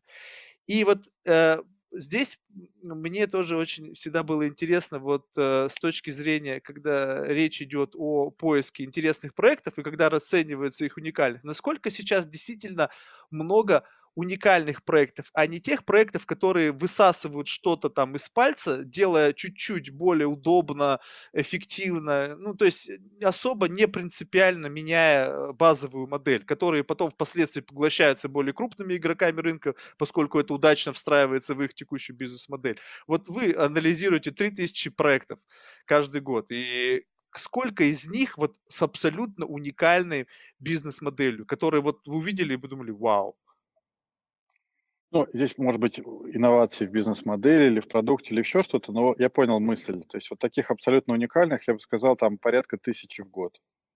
А вот как они себя чувствуют? Ведь одно дело, э, когда ты э, выходишь на конкурентный рынок, у всех есть инструменты оценки, то есть у, вас, у всех есть инструменты, как бы с чем сравнить, есть критерии оценки, и ты знаешь, что вот надо смотреть на это, это, это, для того, чтобы понять, насколько этот проект лучше, чем этот. Когда выходит на рынок абсолютно уникальное предложение, которое еще не то есть люди с ним не знакомы, они не понимают вообще, что это такое. Они понимают, что это может быть классно, но они не понимают, как это и с чем сравнивать, поскольку у них не существует критериев оценки. Есть какие-то базисные принципы, то есть, которые укладываются в какие-то фундаментальные основы, но нету модели сравнения этого проекта с каким-то другим. Все же привыкли да. всегда смотреть в сравнении. Вот мы посмотрели на это, это, это лучше. А если ты смотришь, это... и не с чем сравнить. Да. Вот в этом принципиальное отличие венчурной модели. Потому что то есть невозможно оценить рынок, потому что рынка еще не существует. Поэтому нужно оценивать, грубо говоря, импакт, то есть воздействие, которое этот проект оказывает в целом на жизнь людей. То есть есть предположение, что если этот эффект достаточно большой, ну, бизнес-модель так или иначе придет. А, и ну вот, там я как раз специализируюсь на таких инвестициях, и многие инвесторы. То есть мне больше нравится проинвестировать в стартап, который э, создается принципиально новый рынок и автоматически становится на нем лидером. А пусть даже ему придется менять привычку людей и риски того, что это получится, там, на два порядка выше, чем если просто делать улучшения. Но за счет этого ты находишься в абсолютно уникальном положении относительно своей конкуренции, да, потому что у тебя конкуренции нет. Вот. Но, э, естественно, много инвесторов и фондов, они придерживаются другой позиции, что для них лучше вот такое инкрементальное увеличение, потому что там можно это посчитать. Вот, но и та, и та, и другая модель имеет право на существование. Все это в конечном итоге уравнивается некими вот этими коэффициентами э, рисков. Это просто статистическая игра, которую можно и нужно просчитать. Я где-то прочитал, сейчас чтобы не соврать, не буду как бы называть источник, поскольку могу ошибаться, что вы, помимо всего прочего, используете еще и э, какую-то синдикатную модель, то есть не, не формируете большие фонды, а под каждый проект привлекаете отдельное мик- микрофинансирование. То есть это, да, это что? Это так. своего рода как бы краудфандинговая модель? То есть вот, вот э, более подробно можете описать, что это такое? Да, это, то есть краудфандинг существует давно. Просто э, он в основном, когда говорят краудфандинг, в основном предполагает, что это инвестиции там на ранней стадии или какие-то мелкими чеками. А я в какой-то момент, там где-то года четыре как раз назад обнаружил, там после того, как э, собрал и проинвестировал два фонда, и в размышлениях о том, что делать третий фонд, я понимаю, что фонд собрать это там от 6 до 12 месяцев, ты ездишь по миру, там пляшешь с бубном перед э, людьми, и никогда не знаешь вообще, как они твой танец воспримут. И когда у меня был момент, когда как, э, с инвестором, которого вот я там полгода обхаживал, чтобы он миллион долларов инвестировал в мой фонд, и потом я ему звоню и говорю, слушай, вот у меня тут сделка интересная есть, хочешь поучаствовать? Он говорит, да, конечно, я тебе прям завтра деньги пульну, там еще пару миллионов. я думаю, блин, надо было 6 месяцев тратить, убеждать его, если, если можно вот так работать. И я осознал в тот момент, что и мне, и, большинству инвесторов, таким как я, им некомфортно, чтобы их деньги где-то там 7 лет крутились непонятно где. Они хотят, э, если не гарантии возврата, то, по крайней мере, гарантии прозрачности того, что с этими деньгами происходит. Вот я решил, что гарантию прозрачности я могу им дать, это несложно. И вот для этого я начал тогда под каждую сделку делать такой синдикат отдельный, как мини-фонд. И то есть у меня просто email-рассылка, э, э, я инвесторам э, отправляю письмо, говорю, ребята, вот у меня такая сделка, вот я там такую часть беру себе, такое остается.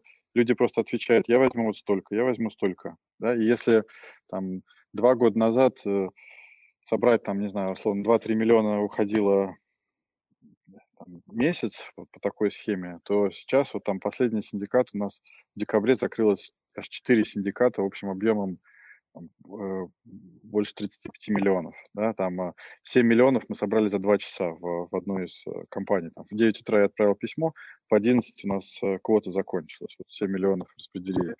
То есть и и, и, и мне кажется, что эта модель интересна инвесторам, потому что они видят полную прозрачность, они понимают, куда они вкладывают и что происходит.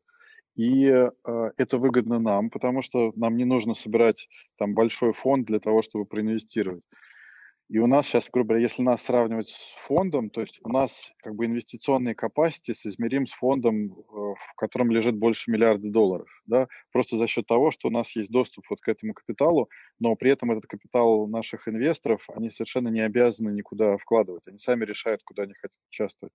Но я знаю, какие сделки им нравятся, я знаю, какие сделки мне нравятся, я могу их найти, соответственно, структурировать, управлять, и таким образом обеспечиваю себе доступ к капиталу и инвесторам возможность войти в сделки, в которые они так не смогут войти.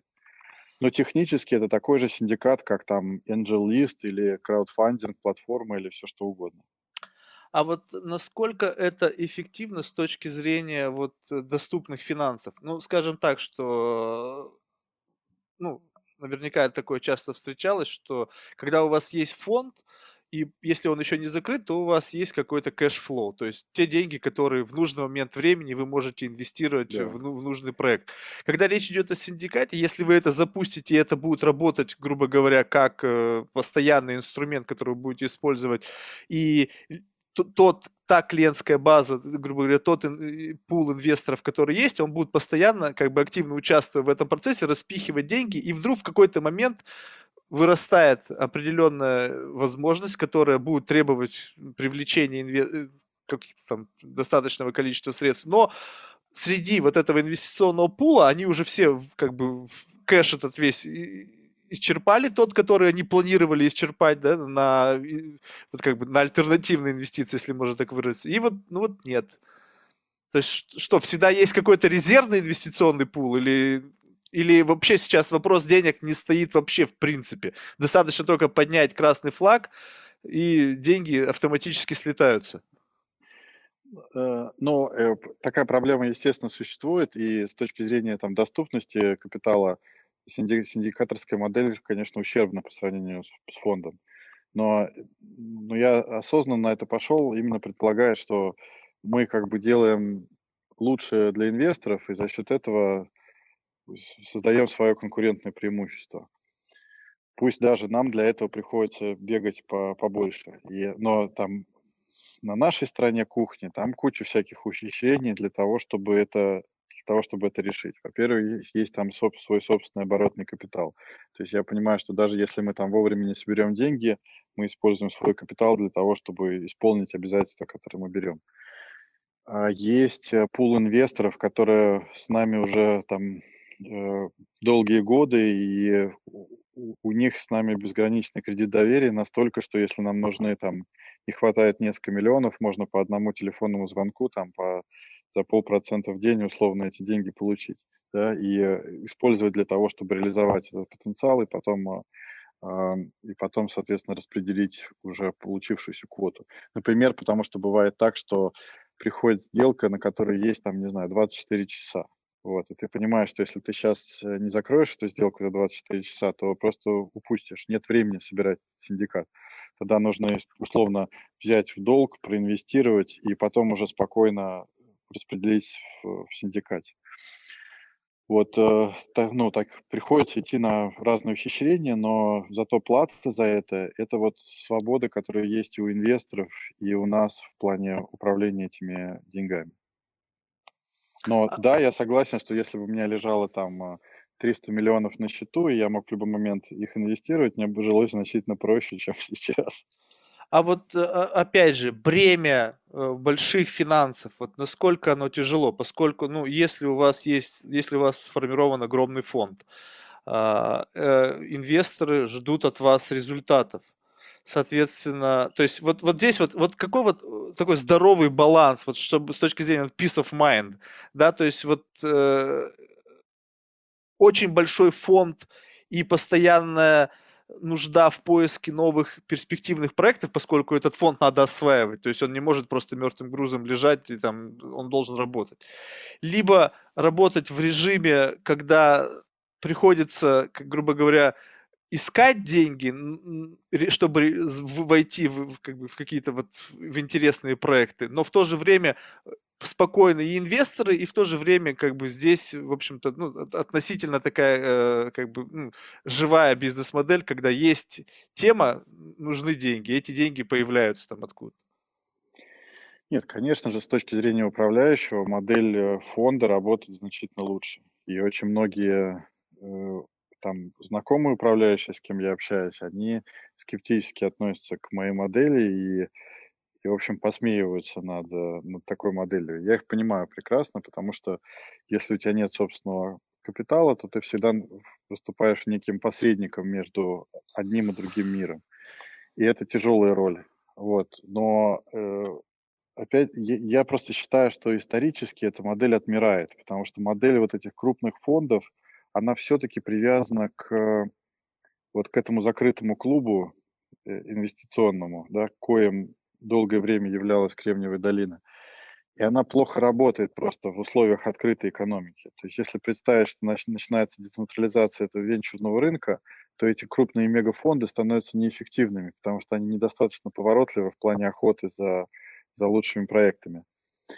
А, вот, и у этих крупных фондов же тоже у них начинается куча ухищрений для того, чтобы их экономика работала. То есть они очень unfriendly по отношению к фаундерам. Они, то есть э, мы-то все привыкли видеть эти красивые истории, но если вы посмотрите на там документы, которые заставляют там крупные фонды подписывать стартапы, то там, например, написано, что вот стартап пришел, он говорит, мой стартап стоит 10 э, миллионов, и я еще миллион. Какая-нибудь секвоя скажет, мы тебе дадим 5 миллионов по оценке в 30 сразу. А, типа, никакой ответственности, все, типа, делай, что хочешь. Единственное, что если ты за 18 месяцев не поднимешь следующий раунд по оценке не меньше 100 миллионов, то мы забираем твою долю компании за доллар. Вот. И дальше инвестор, э, дальше предприниматель, соответственно, должен решать, ага, вот что я, э, уверен ли я в том, что я действительно смогу вырастить этот бизнес, готов ли я играть в такую игру или не готов. Если фаундер начинает сомневаться, тогда и фонд начинает сомневаться. Хм, то есть ты не уверен в этом самом. А если ты настолько уверен, тогда что ты сомневаешься? Тогда бери эти... Смотри, мы тебе дали все, что ты хотел, даже больше. Ты должен выполнить только одно базовое условие, которое ты и так обещал нам выполнить. Так чего ты тут э, ломаешься, как девочка, да? Вот как, как устроена эта игра. И она, она бывает, э, то есть, ну, там, люди самоубийством заканчивают жизнь или с, там, с наркотиками, потому что это очень тяжелая, э, очень тяжелая жизненная ситуация. Представляешь, в такой подвешенной ситуации прожить, например, 10 лет и построить гигантскую корпорацию только для того, чтобы там за три дня до IPO выяснить, что у тебя осталось там полпроцента в этой компании и не хватит долги заплатить. Вот. То есть там очень много таких нюансов. В этом плане более мелкие инвесторы, такие как мы, мы, мы более жизненные, мы более дружелюбные по отношению к фаундеру. Мы не будем такие вещи устраивать. Пока. Вот. Пока, да. А, но просто в условиях вот такой синдикаторской модели это не нужно. Это как вот инновация лимонада была. Почему я в них инвестировал как страховую компанию? Казалось бы, блин, сколько страховых компаний вокруг. А одна простая идея, что все деньги, которые Э, были собраны с э, клиентов, они все должны быть выплачены им обратно. Там за вычетом просто 20%, которые управляющая компания берет. И это убирает необходимость э, э, минимизации выплат. Это убирает вот это основное напряжение между страховой компанией и, э, и клиентом. И когда страховая компания говорит, ребята, все, что мы не выплатим вам в этом году, мы все отдадим на благотворительность. Мы не имеем права по своему уставу не оставить себе ни копейки из этих денег. И тогда ты понимаешь, я хочу с такой страховой компанией работать, потому что они меня никогда не обманут.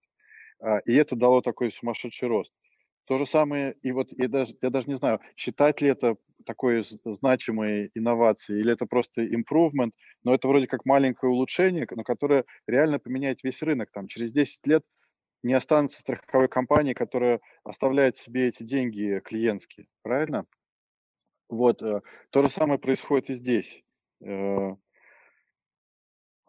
Ну, в общем, вот, да, я Ну вот, надеюсь, ответил на вопрос. да, но вот, но вот у вас же все равно есть какой-то вот, ну, вектор собственного развития. То есть вот если говорить о том, куда вы идете, то есть э это это какая модель? То есть то, куда вы движетесь, все равно это будет следующий фонд. Это все равно вы заинтересованы в привлечении институциональных инвесторов для того, чтобы была какая-то... То есть э, я так понимаю, что институциональные инвесторы нужны только для того, чтобы э, была, было понимание стабильности. То есть, если кто-то зашел, то, как правило, эти люди заходят и в следующем году, и еще вперед. То есть, у них какое-то есть финансовое планирование, и вам не нужно колесить по миру там, в поисках денег, да, поднимая очередной раунд. То есть, вот, вот в чем как бы, вы видите эволюцию и развитие собственного, собственной компании, собственного бизнеса? А, Пока Может, я, пока я ориентируюсь э, на масштабирование вот тот- той модели, которую мы сейчас нащупали. То есть работа с, с частными, только с частными инвесторами, э, просто увеличение пула этих инвесторов для того, чтобы мы могли в большем объеме оперировать, да, большие сделки реализовывать. А, К сожалению, пока с институциональными инвесторами моя модель не очень хорошо работает, потому что э, институциональный инвестор это, это корпорация. Корпорация это какой-то chain of command, да, то есть э, иерархия принятия решений. В этой иерархии принятия решений всегда есть страх ошибки. И вот этот страх ошибки делает эти инвестиции очень неэффективными. Они эффективны только когда человек понимает, э, что он осознанно идет на, на некий риск. Вот. И поэтому с частными людьми это можно объяснить. С корпорациями это, наверное, тоже можно объяснить, но я пока не, не нашел э, понимания того, как это лучше делать, поэтому у меня нет ни одного корпоративного клиента вот именно из-за этой, по этой причине, потому что они начинают, им нужны какие-то другой уровень гарантий, грубо говоря, или другой уровень понимания того, что происходит. э. То есть, условно, а, там мы инвестировали в SpaceX в прошлом году. При этом SpaceX очень закрытая компания. То есть, э, э, например, э, там устав или каптейбл SpaceX приравнивается по уровню секретности там, к чертежам ракет. Да, это гостайна американская. Соответственно, если ты пытаешься получить доступ к этим документам или там PNL компании, ты находишь территорию гостайны со всеми вытекающими последствиями. Я туда совершенно не хочу входить. Поэтому мы ищем способ инвестиций без того, чтобы там, получать доступ к секретным документам.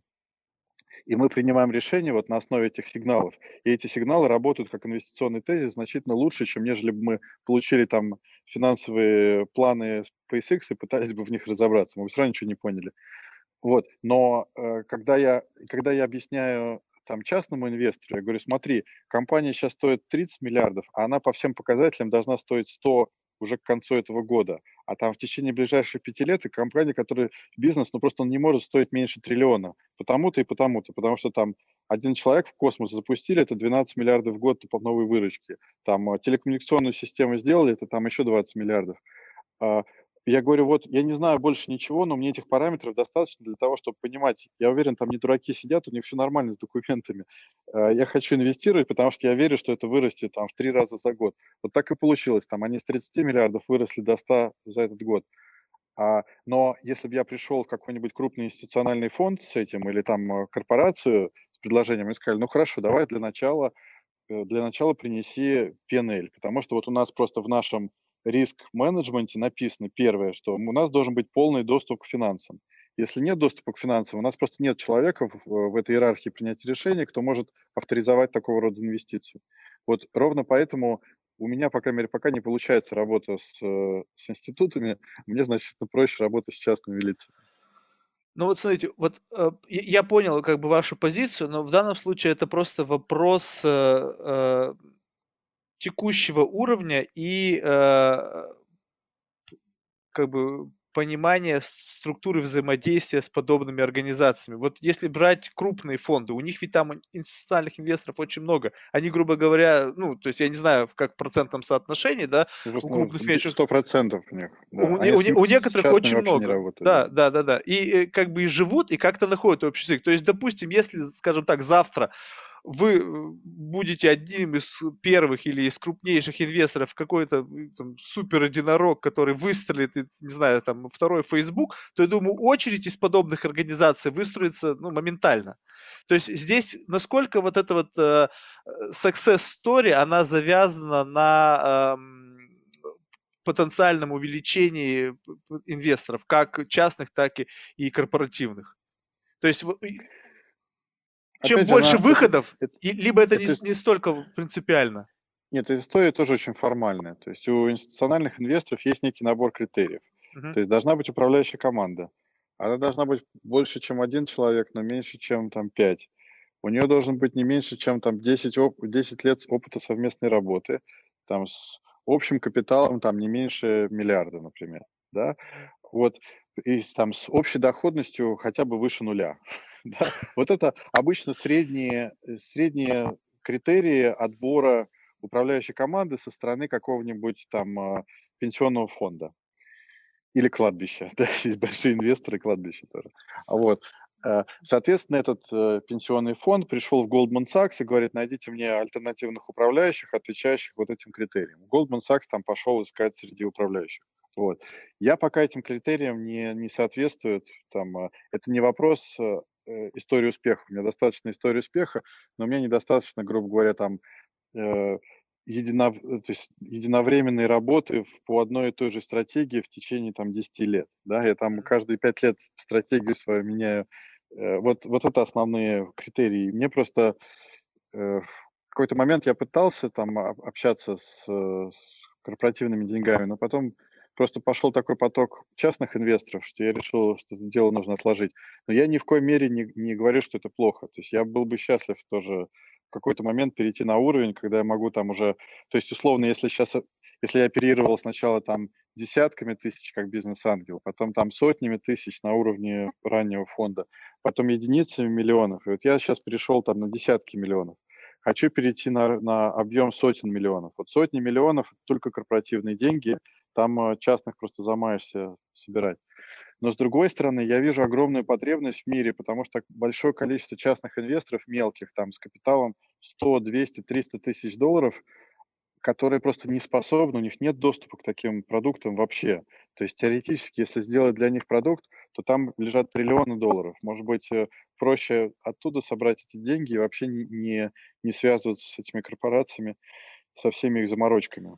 Вот, вот отсюда как бы вытекает следующий вопрос. То есть, насколько вообще мы движемся, вот, э, то есть, да, были примеры краудфор, краудфандинговых платформ, там, Kickstarter, э, ну и так далее. То есть есть много подобных решений, но они, как мы говорили, они ориентированы на каких-то очень маленьких э, инвесторов, зачастую, которые не получают никаких долей в компании, а просто как бы поддерживают понравившийся им проектом, получая там футболку, либо там возможность раннего доступа к продуктам этой компании.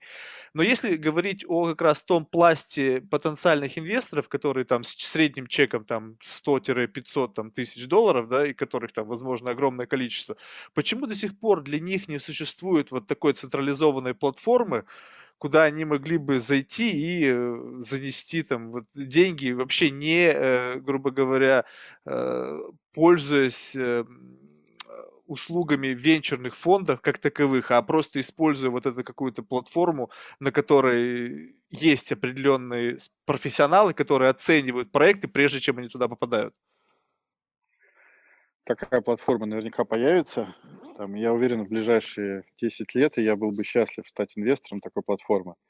Э, к сожалению, слишком много... То есть там есть одно фундаментальная э, особенность, которая пока не, не дает это сделать. Вся венчурная индустрия строится на инсайдерской торговле. То есть то, за что на, фондовом рынке сажают в тюрьму, венчурный бизнес весь на этом держится. То есть, условно, если я знаю, что компания завтра поднимет ра- раунд по оценке в 10 раз выше, чем раунд э, год назад, и у меня есть эта информация, другого инвестора нет, я иду на рынок и покупаю акции на вторичном рынке компании с премией, например, 100%. Соответственно, инвестор с прошлого раунда, он считает, что его акции стоят 100 тысяч, а я ему предложил 200 тысяч за них. Но я-то знаю, что они через неделю будут стоить миллион, а он не знает. Да, вот на этом можно заработать большие деньги. Соответственно, как только это выносится в открытое поле и становится доступно всем, все, э, суть этого бизнеса теряется. Соответственно, и компании не хотят этого делать, и инвесторы не хотят этого делать, и они активно все саботируют создание таких платформ. Вот. Даже там ну, хорошая попытка создания такой платформы была и есть AngelList, да, angel.co. Mm-hmm.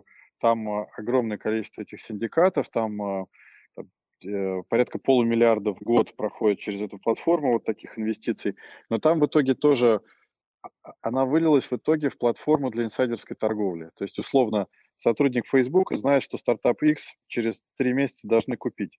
Он э, создает синдикат там, на имя своего друга, собирает деньги, инвестирует в эту компанию, через три месяца они зарабатывают там 10 э, концов на этом. Вот. Э, поэтому здесь такая очень э, тонкий лед, скажем так, э, по которому пока этот рынок идет. Ну вот все, что вы говорите, это все вот, вот галимая спекуляция. То есть э, это все, все, по, все построено. Я, я просто, ну, то есть смысл вообще моего интереса в этом, помимо как бы, ну почему, вот, то есть если вы посмотрите на предыдущие эпизоды, там у нас совершенно как бы разнообразная э, группа интересов, и что, что мне прежде всего интересно именно в вашем направлении бизнеса, это все-таки какова реальная ценность продукта, э, по сравнению с его капитализацией. То есть вот насколько вот это все раздуто вокруг вот, вот этой вот всей истории, взять, ну, до сих пор непонятную для многих модель Uber, да? То есть вот какая-то невероятная капитализация. Это очень понятно. Очень понятно, как эту капитализацию посчитать. Вот самый простой способ. Нужна единая формула. Посчитай, какое количество людей на Земле этот сервис поменяет жизнь к лучшему. И насколько лучше станет жизнь этих людей. Вот имея всего два этих параметра, это еще Билл Гейтс в свое время сформулировал, ты можешь оценить любую инновационную идею. А дальше, оценив эту инвестиционную идею на выходе, ты можешь ее дисконтировать пропорционально на все предыдущие раунды. И дальше начинается чистая спекуляция. Но в конечном итоге эта спекуляция вся идет вокруг того, что кто-то реально придумал что-то реально крутое и строит вокруг этого живой бизнес, который может изменить жизни миллиарда человек. Понимаешь? И в, этом стоит поучаствовать. Это, это э, на это не жалко потерять денег. Да, но вот тут мы буквально недавно разговаривали с, с Эриком Найманом, и я ошибочно сказал, что, грубо говоря, период возврата инвестиций, там, акций э, Амазона, там, 200 лет. Он посмотрел, меня поправил, сказал 70 лет. То есть, по сути, покупая сейчас акцию Amazon, да, то она как бы окупит себя через 70 лет. То есть, При по условии, сути... 70 лет ничего не будет происходить. Что ну да, ну да, ну, да. ну, ну так и цена акций будет расти, соответственно, этот гэп, он может развиваться, то есть акция может настолько стремительно расти, что период возврата инвестиций также может как бы увеличиваться. То есть вот получается, мы сейчас говорим о том, что вот эта вот ценность, опять же, заложенная в стоимость продукта, идея о том, что это настолько ценно для людей – она существенно увеличивает капитализацию компании. Потому что всегда на выходе говорят о том, что вот э, это настолько изменит жизнь людей, настолько, настолько, настолько сильно изменит. Но по факту для конкретного потребителя это, да, это ну, какой-то плюс. Но говорить о том, чтобы вот настолько прямо изменило, ну это как бы больше, наверное, конечно, маркетинговая история и заслуга пиар-компании, которая, опять же, Нет, дает почему? возможность этой спекуляции продолжаться. Хорошо, если я могу увеличить, улучшить жизнь людей на 1 доллар в месяц, и я могу это сделать для миллиарда человек, я создал ценность миллиард долларов в месяц. Пусть даже каждый из этих людей это не заметил, потому что для него это мелочь. Это там 12 миллиардов долларов новой ценности в год, это компания стоимостью 100 миллиардов, понимаешь? Все построилось только на том, что ты на 1 доллар э, что-то изменил вот, вот об этом и речь. Но в данном случае мы видим в том, что есть э, как бы классная идея. Она имеет воплощение в жизнь. Есть люди, которые счастливы ей пользуются. Но сама бизнес-модель, операционная функция убыточна. То есть, по сути, за счет денег инвесторов существует этот бизнес, который создает добавочную стоимость для потребителей. В один момент времени Да. кислород, поток инвестиций прекратился, и эта модель, бизнес-модель, не способна существовать, поскольку она не способна привлечь новые деньги. То есть будут постоянно люди, которые будут играть в эту игру, финансируя убыточную компанию, только ради того, чтобы игра продолжалась? Ты все правильно говоришь, при условии, что не работает юнит-экономика. Я же тебе рассказывал. Если юнит-экономика работает, то есть на уровне одной продажи ты понимаешь, что вот ты привлек клиента за 50 долларов и заработал на нем 100. Это там не бог весь какая экономика, но в принципе работает. Тогда я в итоге могу потратить, э, если мне важно захватить рынок и отнять его конкурента, я и 300 долларов заплачу за этого клиента, потому что я знаю, он потом мне будет приносить э, там по 50 долларов в год условно, да, я его рано или поздно куплю. Если же, но бывает такие ситуации, вот Uber хороший пример. Uber, с моей точки зрения, компания, у которой нет, у которой эта экономика не работает. То есть для, для того, чтобы заработать 100 долларов, они должны 150 долларов потратить только на маркетинг. Но у них другая игра, а эта игра, как бы, это э, терпеливые инвесторы, да, то есть они говорят, у нас достаточно денег для того, чтобы продержать эту игру до тех пор, пока умрут все наши конкуренты. И вот когда они все вымрут, как мухи, потому что у них просто денег будет недостаточно, тогда мы уже сможем назначать любые условия. Они, в общем, так и делают. То есть в какой-то момент Uber начал здесь, э, в Сан-Франциско, там вводить что-то, ой, водителей нет, вот мы сейчас цена в 4 раза выше, поедете? Ты понимаешь, что чистый разводилово. Ты просто открываешь на телефоне лифт, и сразу же тебе приходит уведомление от Uber о том, что извини, это была ошибка, сейчас мы тебе найдем машину по, по нормальной цене. То есть в условиях, если есть там хотя бы два игрока, которые с такими глубокими карманами готовы в эту игру играть, это может быть очень опасная игра там на десятилетия. И в итоге кто-то из них может э, проиграть. Вот, но опять же, если, если у тебя при этом рынок безграничный, то есть вероятность, что все равно ты можешь победить в этой игре. Вот, то есть я, например, в такую игру не готов играть, потому что у меня просто недостаточно глубина карманов для этого. Но я знаю инвесторов, которые говорят, ну а что, ну 5 лет, ну 10 лет, ну 50 лет, какая нам разница? Мы до тех пор, пока у нас в, на PNL это все записано красиво, мы готовы и дальше финансировать. Да, вот они, институциональные деньги. Но а, а, они же когда-то захотят фиксироваться, они же когда-то захотят эти деньги почувствовать э, не просто на бумаге, а в кармане. Ну вот IPO э, сделают и продадут это, ну, они, собственно, и делают и продают это там широкому кругу инвесторов, которые еще дольше готовы ждать. То есть в конечном итоге это, это игра в, в длину ожиданий. Вот насколько то есть То длина есть... ожиданий плюс э, дисконт за рискованность. Но два этих параметра могут описать любую, в принципе, компанию. То есть получается так, что вытягивают бизнес до такого масштаба глобального, потом делают IPO, переклад выходят в кэш за счет других людей, которые не ну, часть из которых совершенно не понимают, куда вкладывают деньги, просто на хайпе туда валят бабло. И, кстати, вот интересно, вот ваше отношение по поводу к, к Тесле. Вот абсолютно полярное мнение у э, представителей российского рынка и тех людей, неважно там какой бэкграунд, советский там или там постсоветский, либо как бы американский, но абсолютно людей, живущих на территории Соединенных Штатов и не живущих на территории Соединенных Штатов. Совершенно разное отношение к Тесле, именно с точки зрения инвестирования в акции этой компании. Вот ваше мнение какое? Вот... Ну, я, не, я никогда в Теслу не инвестировал и в текущей ситуации не буду. Э, то есть я считаю, что они конечно же, очень сильно переоценены, и сам Илон Маск говорит, что компания просто не может столько стоить. Это чистая спекуляция, и спекуляция, вызванная вот этим Робин Гуд эффектом, да, что огромное количество мелких инвесторов пришло на рынок, которые инвестируют по совершенно другим критериям. А, вот. Но при этом они реально создали новую индустрию, создали совершенно новую индустрию уже самоуправляемых электрических автомобилей, за ними в эту индустрию ринулись э, десятки компаний. Вот я сегодня смотрел аналитику, только публичных компаний в этой сфере вот за последний год там на, на пару триллионов уже, да, не считая самой Теслы. То есть они как э, паровозом с собой тащат целый гигантский рынок. И за это, как лидер этого рынка, получают очень большую премию.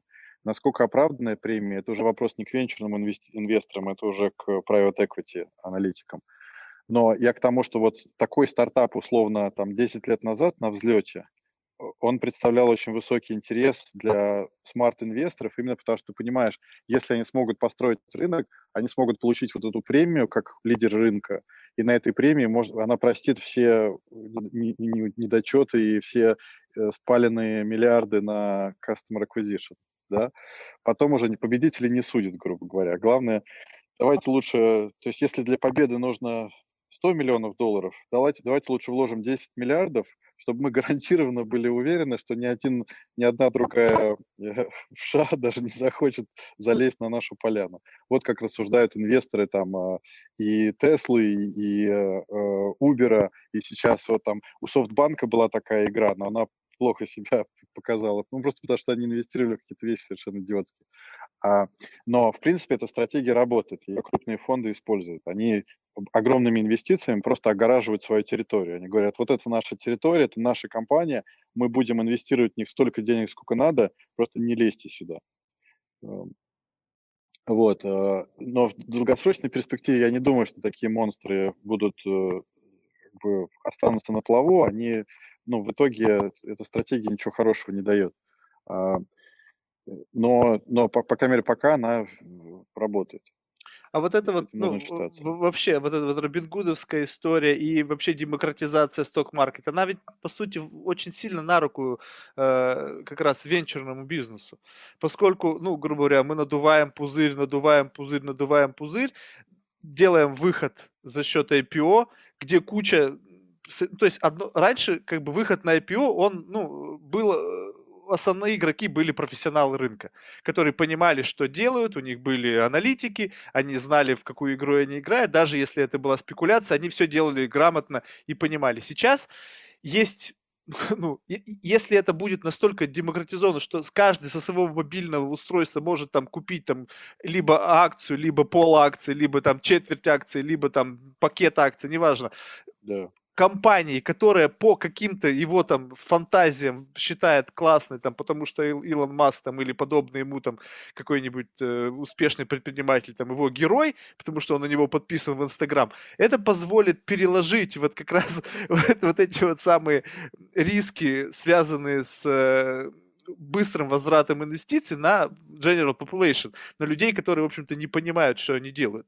Но как быстро эта история может закончиться? Ну, представим себе, что вот раз отыграли, да, выпустили, вышли на IPO, все ушли в кэш, перекрестились, сказали, отлично, ребята, дальше мучитесь с этим продуктом сами. Вот, ну, ну, ну хорошо, но история показывает, что это система работает. И пока Apple, просто, и Google, до, и Facebook, пока просто и доля, доля профессиональных игроков намного больше, чем доля general population. Именно поэтому она пока работает, потому что все компании, пока которые да. успешны, они все реальные. У них есть реальный профицит бюджета, они это не компании убыточные. Это, ну, большинство... Понятно. Поэтому, то есть, если, если разрешат, э, ну, мы видим, все видели с рынком ICO, что происходит, если разрешить широкому кругу инвесторов, неквалифицированных, инвестировать. Ничего хорошего, то есть там 99% просто теряют деньги. То же самое будет происходить и здесь. То есть э, вот такая полная демократизация, э, ну, во-первых, она просто запрещена законом сейчас во всех странах мира. А, и она станет возможной и открытой только когда появятся какие-то технологии, которые позволят людям неквалифицированным. То есть, условно, когда любой человек сможет получить экспертизу, которая там мне требуется там, 10 лет, 10 миллионов долларов, тогда можно будет эту экспертизу отторгнуть и в виде там условно искусственного интеллекта предложить частному инвестору. До тех пор, такая, такой, таких инструментов экспертизы нет, э, вот полная демократизация работать не будет. Но хотя бы на уровне квалифицированных инвесторов она начинает работать. То есть, э, если человек осознает э, решение, которое он принимает со своими деньгами адекватно, то он сейчас уже способен качественно инвестировать на венчурном рынке. Еще три года назад это было невозможно. А, вот этот рынок вторичного, вторичной перепродажи, из которого, из которого мы берем акции в основном, там э, три года назад он составлял условно там 10 миллиардов. В, в прошлом году он составил 3 триллиона. Представляете себе этот рынок, который вырос просто взрывным образом из ниоткуда. Именно потому, что наконец-то появилась вот эта возможность для демократического доступа. И если там в этом рынке участвовали условно десятки тысяч инвесторов, сейчас участвуют десятки миллионов инвесторов. Вот э, это, это все активно растет, но пока это все равно растет сверху, от э, крупных инвесторов в сторону более мелких инвесторов. То есть инвестор сейчас с капиталом суммарным там меньше, чем полмиллиона долларов свободных, ему будет очень тяжело, он практически не сможет в этом оперировать там через 10 лет, наверное, инвестором с, с капиталом там в 10 тысяч долларов сможет в этом, на, на этом рынке играть. Но предполагается, что, собственно, вот когда компании становятся публичными, это происходит ровно для того, чтобы было неограниченное количество участников. Пока компания частная, в ней не может быть больше тысячи акционеров. Поэтому компании жестко ограничивают круг людей, которые, или там, круг инвесторов, которые могут в ней участвовать. Если говорить о частных инвесторов, как им искать э, венчурные компании, которые, в, с которыми, ну, то есть одно дело, когда у тебя есть друзья там, в, в Силиконовой долине, с которыми ты можешь как-то начать работать и преодолеть этот необходимый кредит доверия и посотрудничать, а другое дело, когда вот, ну, ты решил, у тебя вроде бы есть деньги, но тебе нужно выбрать инвестиционного партнера. Вот какие критерии оценки компании должны применяться в данном случае? Ну, в конечном итоге это все равно все сводится к доверию, что что веришь ты веришь ты или не веришь управляющим. Это доверие складывается из, э, из практического опыта, из близости вот этого культурного кода, понимания, что, э, грубо говоря, если, э, если условно вы понимаете действия, которые я делаю, и понимаете логику, по которой я работаю, и просто я это делаю лучше и эффективнее, просто потому что я дольше этим занимаюсь, да, но в принципе вы, потратив там какое-то время, сделали бы все то же самое. Тогда у вас есть ко мне доверие, вы просто меня используете как некий ресурс, да, что окей, вот пусть он это делает, потому что у него просто хорошо получается. А вот я к этому так отношусь, то есть здесь нет никакого там rocket science серьезного, здесь нет никакого блата. Это просто я делаю ту же самую работу, которую делает любой из э, моих инвесторов в синдикате. Просто я этим занимаюсь постоянно и всю свою жизнь. Вот и все. А, и они мне доверяют именно потому, что если бы любой из них проделал те же самые действия, они пришли к тому же самому результату. Вот. И они понимают, что да, там где-то могут быть ошибки и риски, но это ошибки и риски связаны не с тем, что я что-то делаю не так, а с тем, что просто вот так рынок устроен. Вот я для себя отношусь к этому только таким образом, что мне, я подбираю инвесторов из числа предпринимателей, которые заработали свои деньги сами, которые знают цену этим деньгам и которые понимают логику, по которой я оперирую. Я для них подготовил детальную инструкцию того, как я работаю. Я им показываю, говорю, вот, ребята, если вам нравится, как, как это работает, давайте вместе со мной. Если не нравится, э, никаких обид. Эм, и опять же, там в одной сделке инвестору не очень интересно поучаствовать, зато в другой интересно. И вот когда у него есть эта свобода, это создает такие очень э, доверительные отношения. А, я не верю в какие-то там формальные критерии. То есть формальные критерии начинаются вот на уровне действительно институциональных денег. Там уже идут, э, э, там идут формальные критерии. А так реально, ну и невозможно оценить просто по там, прошлой доходности. Да, вот мы говорим, у нас доходность там 63% в течение трех лет. Но с другой стороны, там NASDAQ индекс за это время рос по 40% в год. То есть я понимаю, что я там не намного обогнал э, просто общий рынок. Если бы инвестор вложил бы просто в NASDAQ индекс, он заработал бы соизмеримые деньги без всякого геморроя. Вот. Поэтому надо как бы смотреть относительно вот этого, относительно просто общего роста рынка, насколько я эффективно работаю. И опять же, в какие-то периоды это работает, в какие-то периоды не работает. Тот факт, что раньше это работало, совершенно не означает, что в будущем это будет работать. Поэтому если кто-то приходит и говорит, вот мы там заработали большие деньги в прошлом, это совершенно не является критерием для того, чтобы выбирать их на инвестиции в будущем. Это один из хороших критериев, но не единственный. Вот я для себя определил, что единственный эффективный критерий, по которому, по которому мне, по крайней мере, комфортно, это просто понимание логики действий, когда я переношу какую-то функцию на человека просто потому, что он э, этим больше занимается, и все. Вот. И также я к себе отношусь, что у меня нет никаких там суперзнаний, у меня есть просто рука набитая на действия, которые я делаю там последние 15 лет, и все. Окей, последний вопрос спрашиваем все, э, всех наших гостей. Это кого бы вы могли порекомендовать нам в качестве следующего гостя или одного из следующих гостей для будущих подкастов? Кого бы вам в первую очередь было бы интересно послушать? Я бы тогда, я бы очень хотел, я не уверен, насколько он согласится, но э, я считаю, что вот нужно кого-то из э, русскоговорящих предпринимателей, которые вот строят эту новую экономику. Например, тот же Михаил Кокорич, у которого сейчас IPO его компании Моментус, э, спутниковые технологии. Э, Он тоже, он, он создает новый рынок. Он за два года из ничего, из, э, с идеей построил компанию, которая сейчас больше миллиарда стоит и на IPO выходит. А, И он прошел через очень тяжелые этапы и там, в России, когда и потом здесь там с чиновниками воевал со, со всех возможных сторон.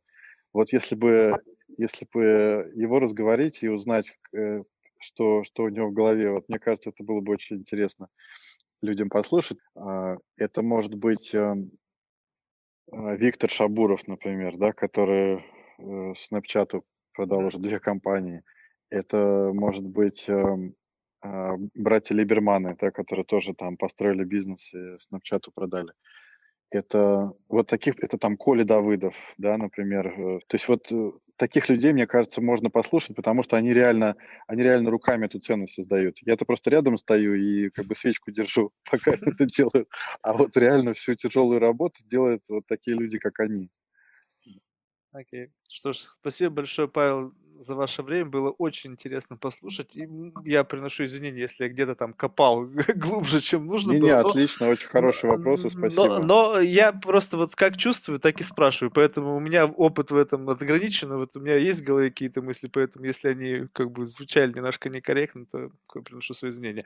Я ссылку на ваши компании оставлю в описании для всех тех, кто будет заинтересован с вами посотрудничать. И я рекомендую, потому что я услышал очень здравые, такие четкие мысли, ход рассуждений, поэтому думаю, что ваши деньги будут в надежных руках. Поэтому ссылки будут в описании. Вам всего самого лучшего в новом году и будем на связи. Спасибо большое, с Новым годом и до, до новых встреч, как говорится. Все, всего доброго. До свидания.